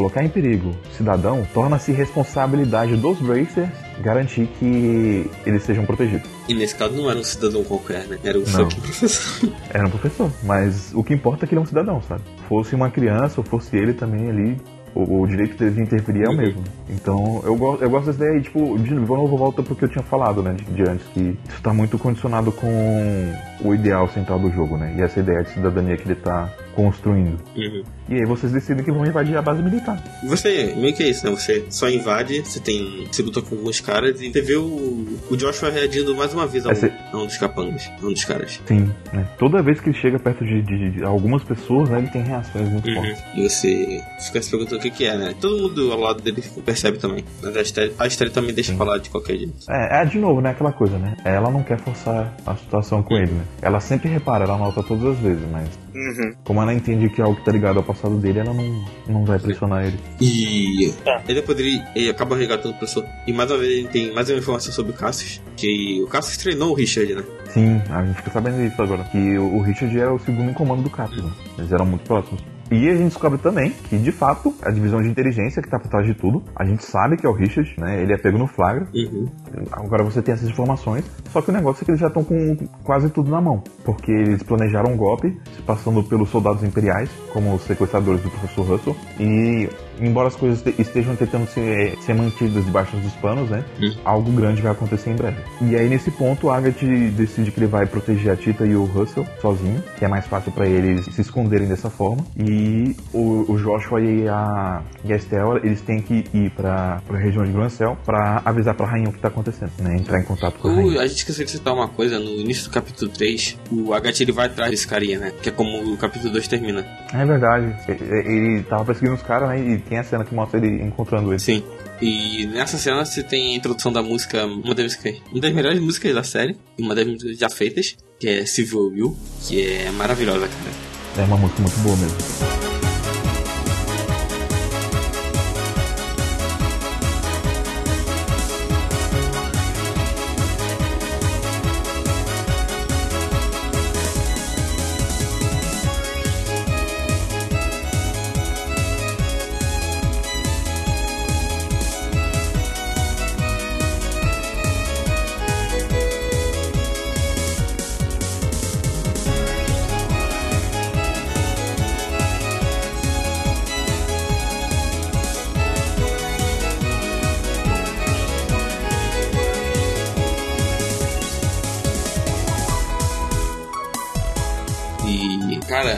Essa música toca eu fico muito, muito emocionado com essa música, ainda mais no futuro. Tem arranjos dela, né? Sim, Em outras músicas também que continuam ressoando aí. Então é é um tema muito importante. e você meio que o, vê que o cara ele se divide, ele tem várias cópias, é da hora. Mas É foda, né? O- aí é foda. ele, ele consegue pressionar bem o Agatha tranquilamente. né? E essas animações de luta que eles faziam, ó, era bem interessante até. É, era bem legal. Eu meio que, tipo, não. Eu demorei até o último capítulo pra ver quem que ele era quem eu pensava que ele era. Ah, sabe? você não tinha sacado ainda. Não, eu tava achando que ele ia ser outro personagem. Tanto que no torneio eu achei que, que a gente ia descobrir quem ele era, mas eu não achava que ia ser ele Uhum. mesmo. Então. Mas aconteceu. Eu não achava ele. nada. Eu não achava nada. Só- Você só sabia que o cara era É, se foda. coisa né? pra você era, tinha um cara de cabelo prateado, você tinha um cara normal, deserto. É. Aí agora a gente é o capítulo 4, né? A gente chega na cidade de Grancel, Sim, chegamos no final. capítulo final. É, e, e, velho, eu não tenho como perdoar o Richard, velho. Ele sequestrou a Chloe, velho. A Chloe é muito amorzinho pra ser sequestrada. E Então... ia se casar com ela. Eu não sei se eu vou gostar desse cara, não, velho. E obrigar ela a se casar com ele. Não, e, e justamente, tava na. Nossa, velho, que raiva, não tem como. Mas esse capítulo é muito pesado de história, né? Aqui, a gente começa com o professor Russell te dando uma carta pra você entregar à rainha. Como ele já é conhecido da rainha, ele, as informações, informações viessem dele, teriam mais valor. Então a gente tem que entregar a carta pra rainha. Mas chegando lá, a gente descobre que, que a rainha está doente e só a gente autorizada pode entrar no, no castelo. E coincidentemente tá rolando um torneio. É, e a, a divisão de inteligência tá rondando a cidade Sim. o tempo todo. A cidade, as estradas, todos os lugares. Localmente do que eles dizem ser a, a guarda, a guarda Uhum. real, né? Pra prender eles por conta dos, dos atentados recentes. É, Mas Porém, quando a gente vai pra Grancel, Tá a gente leva o professor Alba junto. Sim, é, a gente encontra ele no meio É. do caminho, né? Ele, na Eu verdade, fiz ajuda a uma gente. coisa Então, nesse, nessa run. Sempre que acabava o dia, eu ia atrás do professor Alba, ele tava sempre no museu, né? Uhum. Então, cada vez o diálogo mudava e iria falando mais sobre as, as pesquisas dele. E diversas vezes também o portrait ele deixava claro que tinha alguma coisa ali. Então ele tinha meio que uma rotina, eu fiquei seguindo ele. O que, que ele fazia aqui? Outra, outra pessoa que eu segui, a gente vai revelar mais pra frente, foi o Kurt. E hum, ele também tinha várias reações dessas, assim. É, é da hora de saber que tipo, não foi do nada, ele só apareceu, era, era tudo planejado. Enfim, mas aí vai ter essa. Sim. Vou mandar uma cena aí. eu meio que perdi isso um pouco porque eu confesso que eu rochei um pouco essa parte, né? É muito da hora. Essa. Mas é porque eu não queria adiar, eu não queria adiar a gravação de novo, Uhum. sabe? Mas aí foi que eu fiquei. Eu vi que eu tava adiantado. Eu acabei ficando fazendo essas coisas. Aí tem essa. Uhum. Também tem, rola essa cena aqui que. Essa cena em específico o Joshua chuta, cita no final. Você tem o, o Kurt ali tem o, o Alban ali no canto. Então é da hora ver. E, e é nesse momento, em, em game, é nesse momento que o Kurt sente alguma coisa. É verdade. Ah, esse diálogo dele eu lembro. Isso é Uhum. verdade mesmo. Só que aí eu, como eu já sabia, eu fiquei seguindo eles. O que eles tá fazendo. E faz, faz sentido o Joshua descobrir tudo Uhum. isso. Não, será uma coisa, até por causa do desconforto dele. Mas enfim, como ele continuando, a divisão de inteligência está pela cidade e você não consegue fazer nada, basicamente. Sim, é, na verdade, tipo, é até bem frustrante, né? É, num, num bom sentido, que você fica, começa a ficar ansioso em relação à história porque você não quer que nenhum mal aconteça com, com a Chloe, né? E é meio que foda porque, assim, você sabe que a princesa foi sequestrada, mas a Estelle e o Joshua não sabem que, a Chloe é a Uhum. princesa. E aí você sempre ficava esperando o momento de revelação, né? Quando eles iam descobrir que, na verdade, a amiga deles tá em É. perigo. Não, eles só descobrem que, a, Porque- que é a Chloe quando resgatam ela. É, quando eu encontro ela mesmo. Mas antes eles têm um torneio. É, você vai ter um jantar com os figurões de Rebel, né? Então vai ter muitas pessoas influentes lá e a rainha também vai estar presente. Então é, é um, um prêmio pica, né? Uhum. Sim, eu gosto do- de como você vê um pouco mais sobre os, os bandidos, né? Porque eles estavam presos. Uhum. Inclusive, eu esqueci de falar isso, mas é, é, é quando você encontra eles na prisão é legal também. Sabe? E eles citam isso agora, tipo, beleza, a gente, a gente viu vocês na prisão. A gente podia revelar o segredo de vocês? Podia. Mas, sinceramente, vocês são muito mais de boa que esses bandos de pau no cu aqui, então. a gente vai ficar tranquilo. E é, é bem triste essa parte que você, você quer torcer pra eles vencer. Sim, Mas eles estão frente dos, dos figurões do é, acaba que eles são humilhados. exército, aí é foda. É, o problema não é nem É. os caras do exército, né? O problema, na real, é o cara, né? É. Que, é, Que tava muito boa, assim, o cara. assim, pra gente não, não falar o nome dele agora, é o soldado do capacete vermelho. Isso. E ele é muito forte e ele meio que humilha eles, né? E tipo, é, é engraçado porque você tem um trabalho de rivalidade ali, né? Entre a Josette e a Estel, né? Principalmente. E meio que você se afeiçoa com, com esse lado meio bobão dos bandidos do céu, sabe? E que eles meio que foram manipulados pra estar na pior situação possível, né? Meio que pegaram Uhum. O pior acordo possível. Então eu tava realmente torcendo por eles aí. Queria que eles ganhassem, mas fazer o quê? Aí você, na sua parede, você tem o, O Zin. o Olivier em volta pro jogo. É, ele tá na cidade, né? É, tá ali na cidade, tá ali na. Como é o negócio de Erebônia? É na embaixada. E o tempo todo tem um soldado do- da, da embaixada, né? Seguindo ele. O nome do soldado é Müller. Ele tá sempre correndo atrás do Olivier pra impedir ele de fazer besteira por aí. O Mully também eu gosto muito dele. Eu já, eu já gostava Eu dele. acho a dinâmica entre o Olivier e o Mully muito boa. Sim, eu, eu gosto dele bastante também. Isso pelo que eu já conheço. né? É, você conhece. Aí meio que a gente tem que fazer, vencer o torneio, mas ele está dando várias merdas. né? É, entre isso, entre a gente, a gente tem que achar o Zin, né? Antes do torneio começar, então a gente acaba salvando uma. Um caminho salva uma irmã da igreja. Sim. Mais tarde a gente descobre que é a Júlia. É, no, no original eu nem sabia, não ia descobrir nunca. Tipo, jogando sem, sem voz. Quando ela começa a falar, ah, É. tá bom, tipo, fazendo disfarçado da voz. Eu não, mas- eu, eu não desconfiei. Eu também, na primeira vez eu não Não tinha, não tinha como saber. Eu não desconfiei. KKK. Mas aí depois tem a cena do, do passarinho, né? Um barulho de pássaro na janela. Aí ele vai começando dando dicas. É, quando tem barulho de passo, aí sim. Mas, enfim, a gente vai pro torneio. E o Joshua mais uma vez ele reconhece os movimentos. Agora, como o cara tá- não reconhece os movimentos do cara. E ele fica muito perturbado, coitado. E aí vai. Ganha, e tem um negócio que é o seguinte, cara. Eu fiquei puto, e o Zin ficou puto, e o motivo é o mesmo. Que foi o soldado do capacete vermelho se segurando. pra não lutar como um de verdade. Sim. Você tem que ir até a igreja, porque você recebeu uma carta pedindo pra você se encontrar com, com alguém na igreja. No caso foi a própria Júlia que mandou pra você. Né? E a dica tá que o barulho do pássaro é o, é o Sig. E aí você vai até ela e ela te entrega uma carta pra você entregar pra rainha. Então seu objetivo, além de falar com, a, com a rainha por conta própria, é entregar a carta pra ela. Uhum. Mas, como a rainha tá doente. Quem tá comandando a cidade é o Duque, que é apresentado no capítulo 2. É, e quem tá comandando o Duque é o Richard. É. e depois a gente descobre que o Richard. O Richard não, o Duque ele é o próximo herdeiro. É o herdeiro ao trono, né? É, é, ele fala isso desde o capítulo 2. Toda hora que ele fala, eu sou o próximo rei daqui, você tem que me respeitar. Eu É, tô- mas que tô- ninguém. É, justamente, ninguém leva ele a sério. E assim, Sim. ele meio que não é também, né? Ele é porque ele tá. Meio. Tá sendo controlado. É, sendo controlado também porque ele tá aprisionando a sobrinha dele. Mas ele também não sabe, né? Não, não. Não, ele não reconhece. É, depois você. Enfim. Entendo ele não reconhecer. Mas o Felipe ele poderia reconhecer. Não, acho que o Felipe sabia, né? Mas ele não tinha muito o que fazer. É foda. E o castelo é interessante porque tem um jantar, né? Super desconfortável. Uhum. E a gente recebe a notícia que o, o Duque vai ser o próximo rei e que o Richard deve se casar com a, a Priscila, né? Sim, nossa senhora, que desconforto nessa hora. É, na, na hora de não saber que era Chloe, mas enfim. É assim, eu já, já sabia. Não, é, tava explí- explícito assim, Sim, mas. sim. Mas eu, eu acho engraçado que, tipo, todo mundo que é importante que apareceu até agora, né, nas outras cidades, a, a prefeita Maybeer, o Murdoch e outras figuras importantes de, de Libel apareceram aqui, né? E, tipo assim, ninguém tá comprando a ideia do Richard, tá todo mundo desconfiado, e, mas todo mundo tá, sabe que tá pisando em ovos, né? Meio que é uma, uma- um cenário de guerra fria, digamos assim, ali na- naquele jantar, porque Todo mundo tá questionando o golpe de estado que o Richard tá fazendo ali, sabe? Mas meio que não, não tem como se expressar de verdade. Todo mundo já sabe, já entendeu o que tá acontecendo aqui. Tá, tá acontecendo um golpe de estado. Tá todo mundo meio que querendo ver a rainha, porque não faz sentido a rainha não tá ali, presente. Eles sabem que as condecorações reais elas não ocorrem daquela forma, que é a, a etiqueta do reino da recepção do jantar tá sendo esquisita. Aquele jantar em si só é muito esquisita, sabe? Eu tava jurando que ia ser todo mundo preso do jeito que tava acontecendo, né? E eu acho a cena, em termos de direção, a cena deixa você desconfortável, né? Do jeito que ela é movida. Mas aí depois a gente vai meio que dormir. Se a gente dormir, a gente vai conhecer a rainha, né? Sim, com medo, né? Com medo do que vai acontecer, né? A Júlia fala pra você falar com a empregada chefe, Sim. a Hilda, sim. E aí a Hilda dá um Sim. jeito de vocês irem até o, o quarto da rainha. É, é a segunda vez no jogo que o Joshua faz cro- crossdress.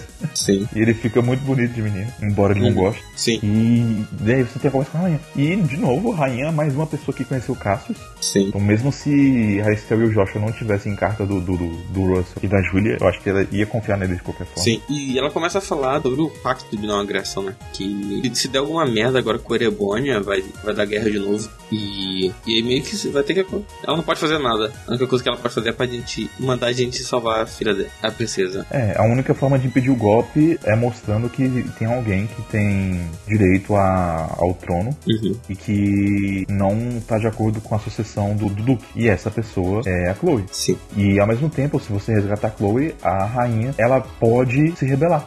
Porque Uhum. ela tá quieta lá na dela porque ela tá com medo de machucarem a Chloe. É o único motivo pelo qual ela tá quieta. Porque a gente já sabe pela história que a rainha, ela é casca grossa. Que A ela, rainha, eu gosto muito da personagem da rainha. que é- ela enfrentou o Erobonia sozinha, né? E não aceitava que as coisas fossem forçadas em Nibel, né? Ela sempre lutou pela liberdade do povo dela. Sim. Então não, não fazia sentido nenhum ela, ela realmente tá de acordo com o golpe, né? Então ela vai, vai ajudar da forma que ela pode. né? Mas ela tenta de forma responsável, porque, queira ou não, a, a Chloe a família dela, ela se preocupa muito. Só nesse mundo para ter monarcas aceitáveis. Ah, mas é, tem uns pau no cu também. É, preocupe Depois dessa não. parte, a gente sai, né? E tem uma cena interessante. Pergunta o nome do Joshua, né? E ele manda uma dessa. Guarda esse nome, esse que eu posso falar. E vocês perceberam que os próprios soldados, depois que quando você conversa com eles depois, em vez de você descer, você volta pra eles, eles têm reação a esse nome. E eu só vou deixar isso assim. É, fica pro futuro também. Uhum. E por que que soldados reagiram? Então fica aí pro futuro aí. É, e aí a gente tem um momento em que o, o Joshua sente ciúmes pela Sim. primeira vez. Aí você tem o Duque, o Duque, o Duque cantando a história. O É. cara bebadaço. E ela não se toca. e a Hilda tem que explicar pra ela o que, que o Duque queria dizer com. O que, que é que ele fala? Tomar um chá, eu acho. É, me, me- me- preparar um chá pra mim. A Hilda vai explicar a história, fica desesperado. É, com razão. Né? E o Joshua é putaço. Como assim? Aí meio que a gente já chega pra reta final, né? Que a gente vai. Logo no dia seguinte a gente vai invadir a vilazinha, a Vila Real. Fazer um plano com todos os Breakers e com os soldados da Guarda Real. Causar divergências estratégicas ali na região da vila, né? Real, onde a Chloe tá sendo presa pra poder salvar ela.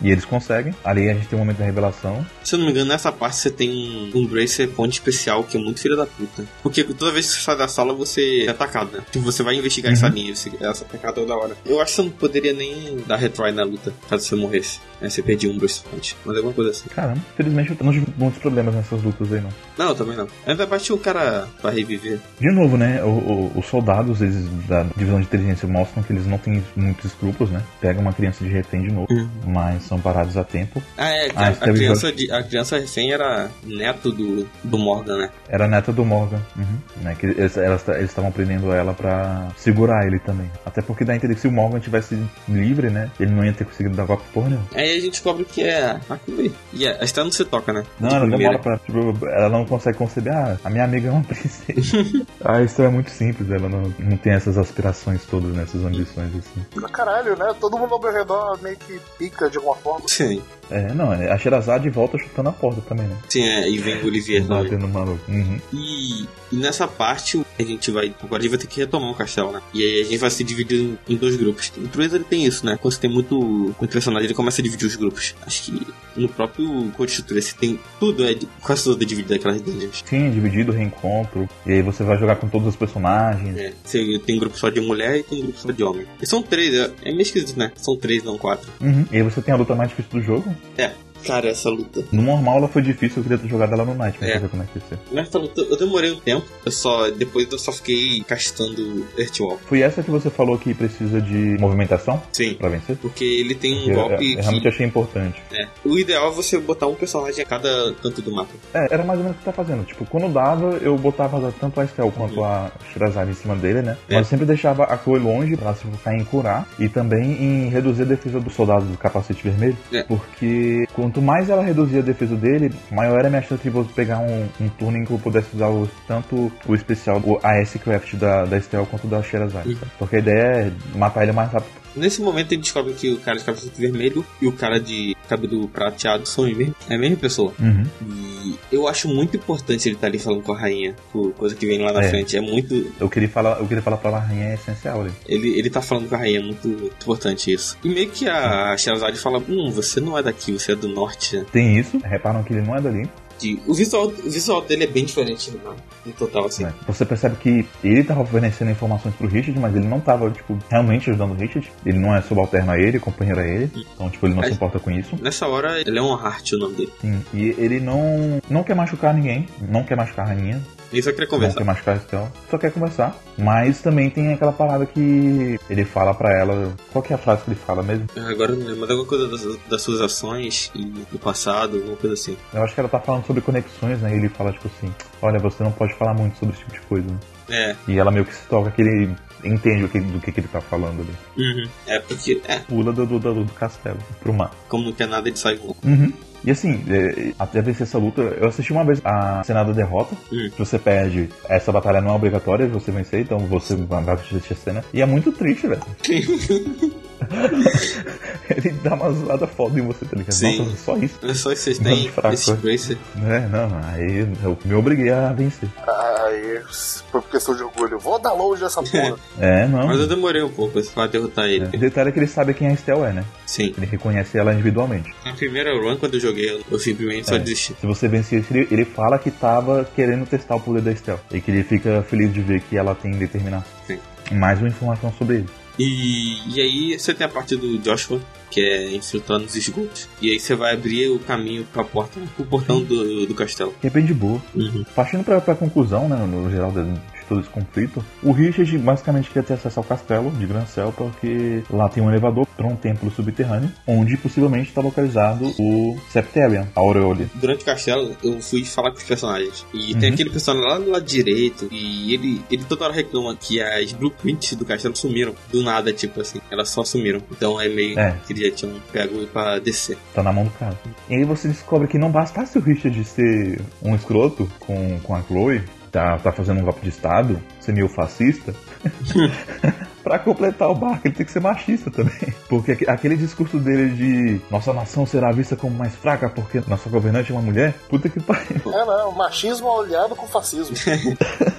Vocês ficaram quanto tempo na dungeon final? Vocês fizeram rápido? Eu não lembro. Eu acho que eu fiz até meio rápido, na real. Eu, eu achei ela tranquila, bem mais rápido do que eu achei que seria. Mas eu explorei tudo, porque eu queria pegar as armas de todo mundo. É, eu dei meio uma ruchadinha. Acho que eu aproveitei que nesse momento você pega o Cloak, né? Que é um mob que você passa voado pelos inimigos, eles não te veem no mapa. Então eu meio que fui Hum. pegando os baús. É, eu vi que eu podia fazer isso, mas eu preferi enfrentar mesmo. Até porque, tipo, nessa parte, você upa muito de nível. Uhum. Muito mesmo. Então, É. meio que sinto que o grind aí é necessário pro que vai vir pela frente. Mas de resto. É. De resto, a gente só tem agora a luta final. Que na, na época eu me surpreendi ter sido um robôzão. Acho que eu não esperava. Pois é. É, é.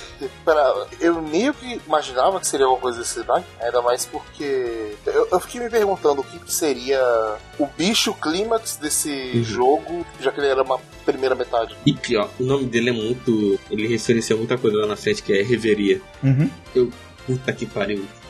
Caramba, É, e, aí, e aí você vai trazer umas coisas à tona, né? Porque assim, você enfrenta o Richard e uma coisa que fica clara pra todo mundo já. O Richard também tava sendo manipulado. Sim. Ele foi hipnotizado também. Ele não lembra quem implantou a ideia na cabeça dele que ele tinha que fazer isso, mas ele tá fazendo isso. E aí agora pra ele não importa mais se ele não sabe por que, que ele chegou nesse ponto, mas ele tá aí e ele vai fazer o que ele precisa. Sim. Pra que Libel seja um país forte, porque ele quer tornar um país militarizado e ele quer ser o líder. Que ele acha que a nação vai estar mais, melhor na mão dele. E ele é outro cuidador de corno, né? Que o Cássio saiu. porque- Cassius, você saiu, caralho. Não.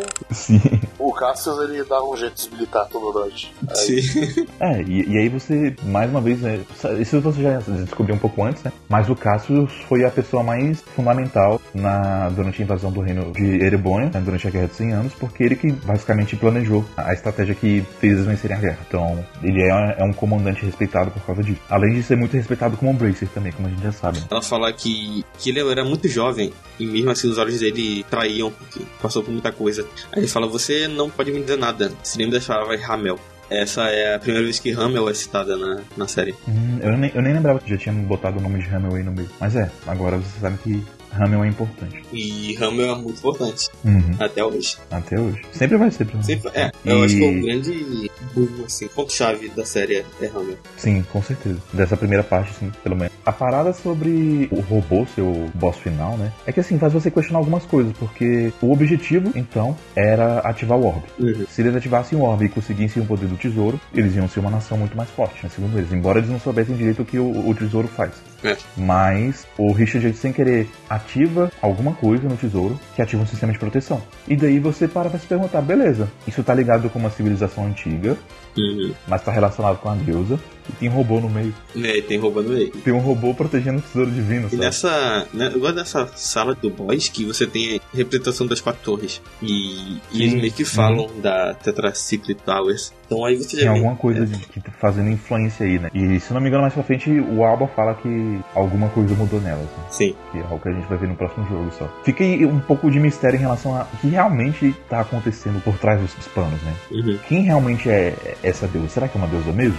Sim. Será que é só uma pessoa foda que viveu muito antigamente? Não dá pra saber, né? Mas todo mundo acredita na deusa. Todo mundo acredita nos presentes da deusa. Até porque, como a gente falou, a igreja é muito forte nesse. E aí ficam essas dúvidas pra nossa cabeça agora. Uhum. O Cassius aparece finalmente. Sim. E quebra a mão do cara. É, não, o jeito que ele aparece é muito legal. Muito Não, tava não achava que ele ia aparecer mais. Aí ele dá um, tapa, Dá uma lição de moral. dá um tapão nele. Sim. É, esse é o tapa merecido. É. Esse aí, tudo bem. É o tapão no fascista maior de idade. Foi o tapão moral. Sim. Mas eu gosto muito como ele já chega arrancando o braço do robô, velho. Sim. É da hora aquilo. Ele deixa você derrotar o robô, né? Só porque. Vai Mas lá. a parada do nome ser reveria, eu não lembrava disso. E quando eu vi, eu só bati palmas. Faz total sentido. Uhum. Uhum. E meio que é isso, né? Acho que acaba todo mundo feliz, o golpe foi interrompido. É, o Cassius explica umas coisas, né? Uhum. que eu acho que, que é importante falar aqui. É meio que uma resolução do, do arco dele com a Estel, que é. Ele deixou a carreira militar e virou um Bracer porque a morte da esposa dele afetou muito ele. Sim. Acho que o próprio Richard fala que ele ficou devastado pela morte da esposa, porque ele tava lutando pra proteger ela e a filha, né? E acabou que, enquanto ele tava lá fora comandando as linhas de frente, ele não conseguiu proteger o que era mais importante pra ele. Sim. Então ele fica amargurado realmente com isso. Ele sai e ele meio que para de falar sobre essas coisas e começa a fugir, né? O motivo pelo qual Morgan também fica puto com ele, essas coisas e tal. Hum. Mas o Cassius, ele encontra motivação em ser um Bracer, né? Sim. Em ajudar as pessoas da melhor forma como ele pode, né? Ele não consegue ficar parado, então ele continua agindo pelo bem das pessoas, né? E acaba se encontrando ali. E é meio que algo que a, a Estelle herda dele também. E mas depois ele, tipo, que ele acaba voltando pro exército. Ele, É, nesse final sim, né? É. ele meio que se resolve em consigo mesmo. Uhum. Ele percebe. Dá, dá uma força porque depois do que o Richard fez, ele sabe que ele vai precisar de.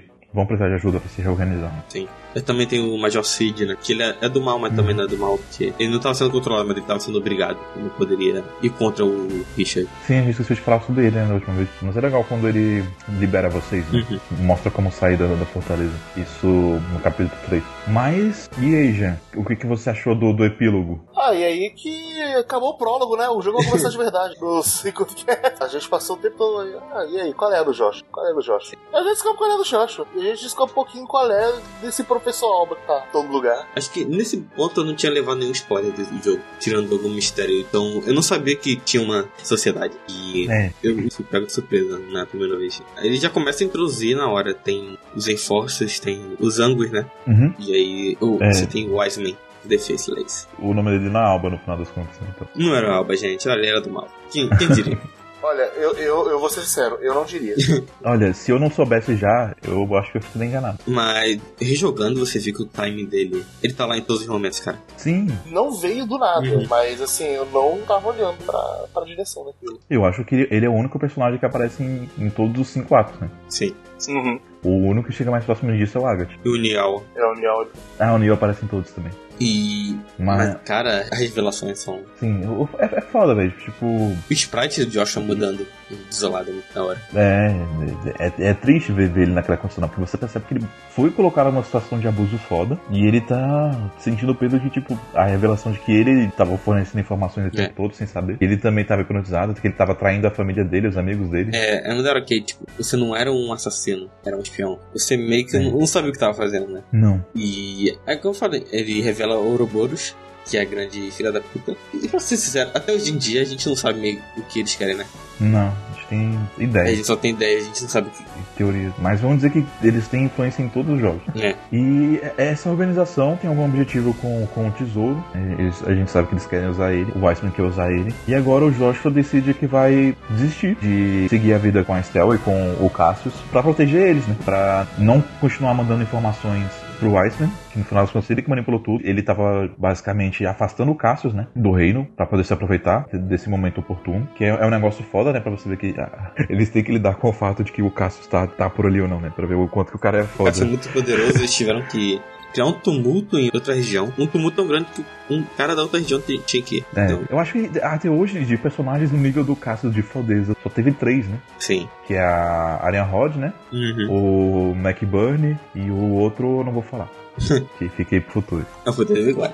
É o poder do bigode. E Pode ser. o Joshua ele já vai, nessa hora que ele quebra, ele já vai falando alguns nomes. Ele vai falar Karim e Lowe. Sim. Eu acho Acho que tem um. é Lowe ou Louve. Acho que é Louve, É Luvi. Luvi que fala. que é meio alemão. Ele tem uns flashes rápidos, né, também. Sim. Então tem muita coisa ali acontecendo na mente dele. E assim, mano, eu eu já sabia que ia acontecer, sabe? Mas é realmente legal o peso que eles dão pra isso, porque a despedida do, do Joshua e da, da Estelle é legal, né? Porque Uhum. eles estão o tempo todo construindo essa relação romântica através da série toda. E você chega no final, você tem a declaração romântica, do é jeito. confirmado o- os sentimentos mútuos dos dois.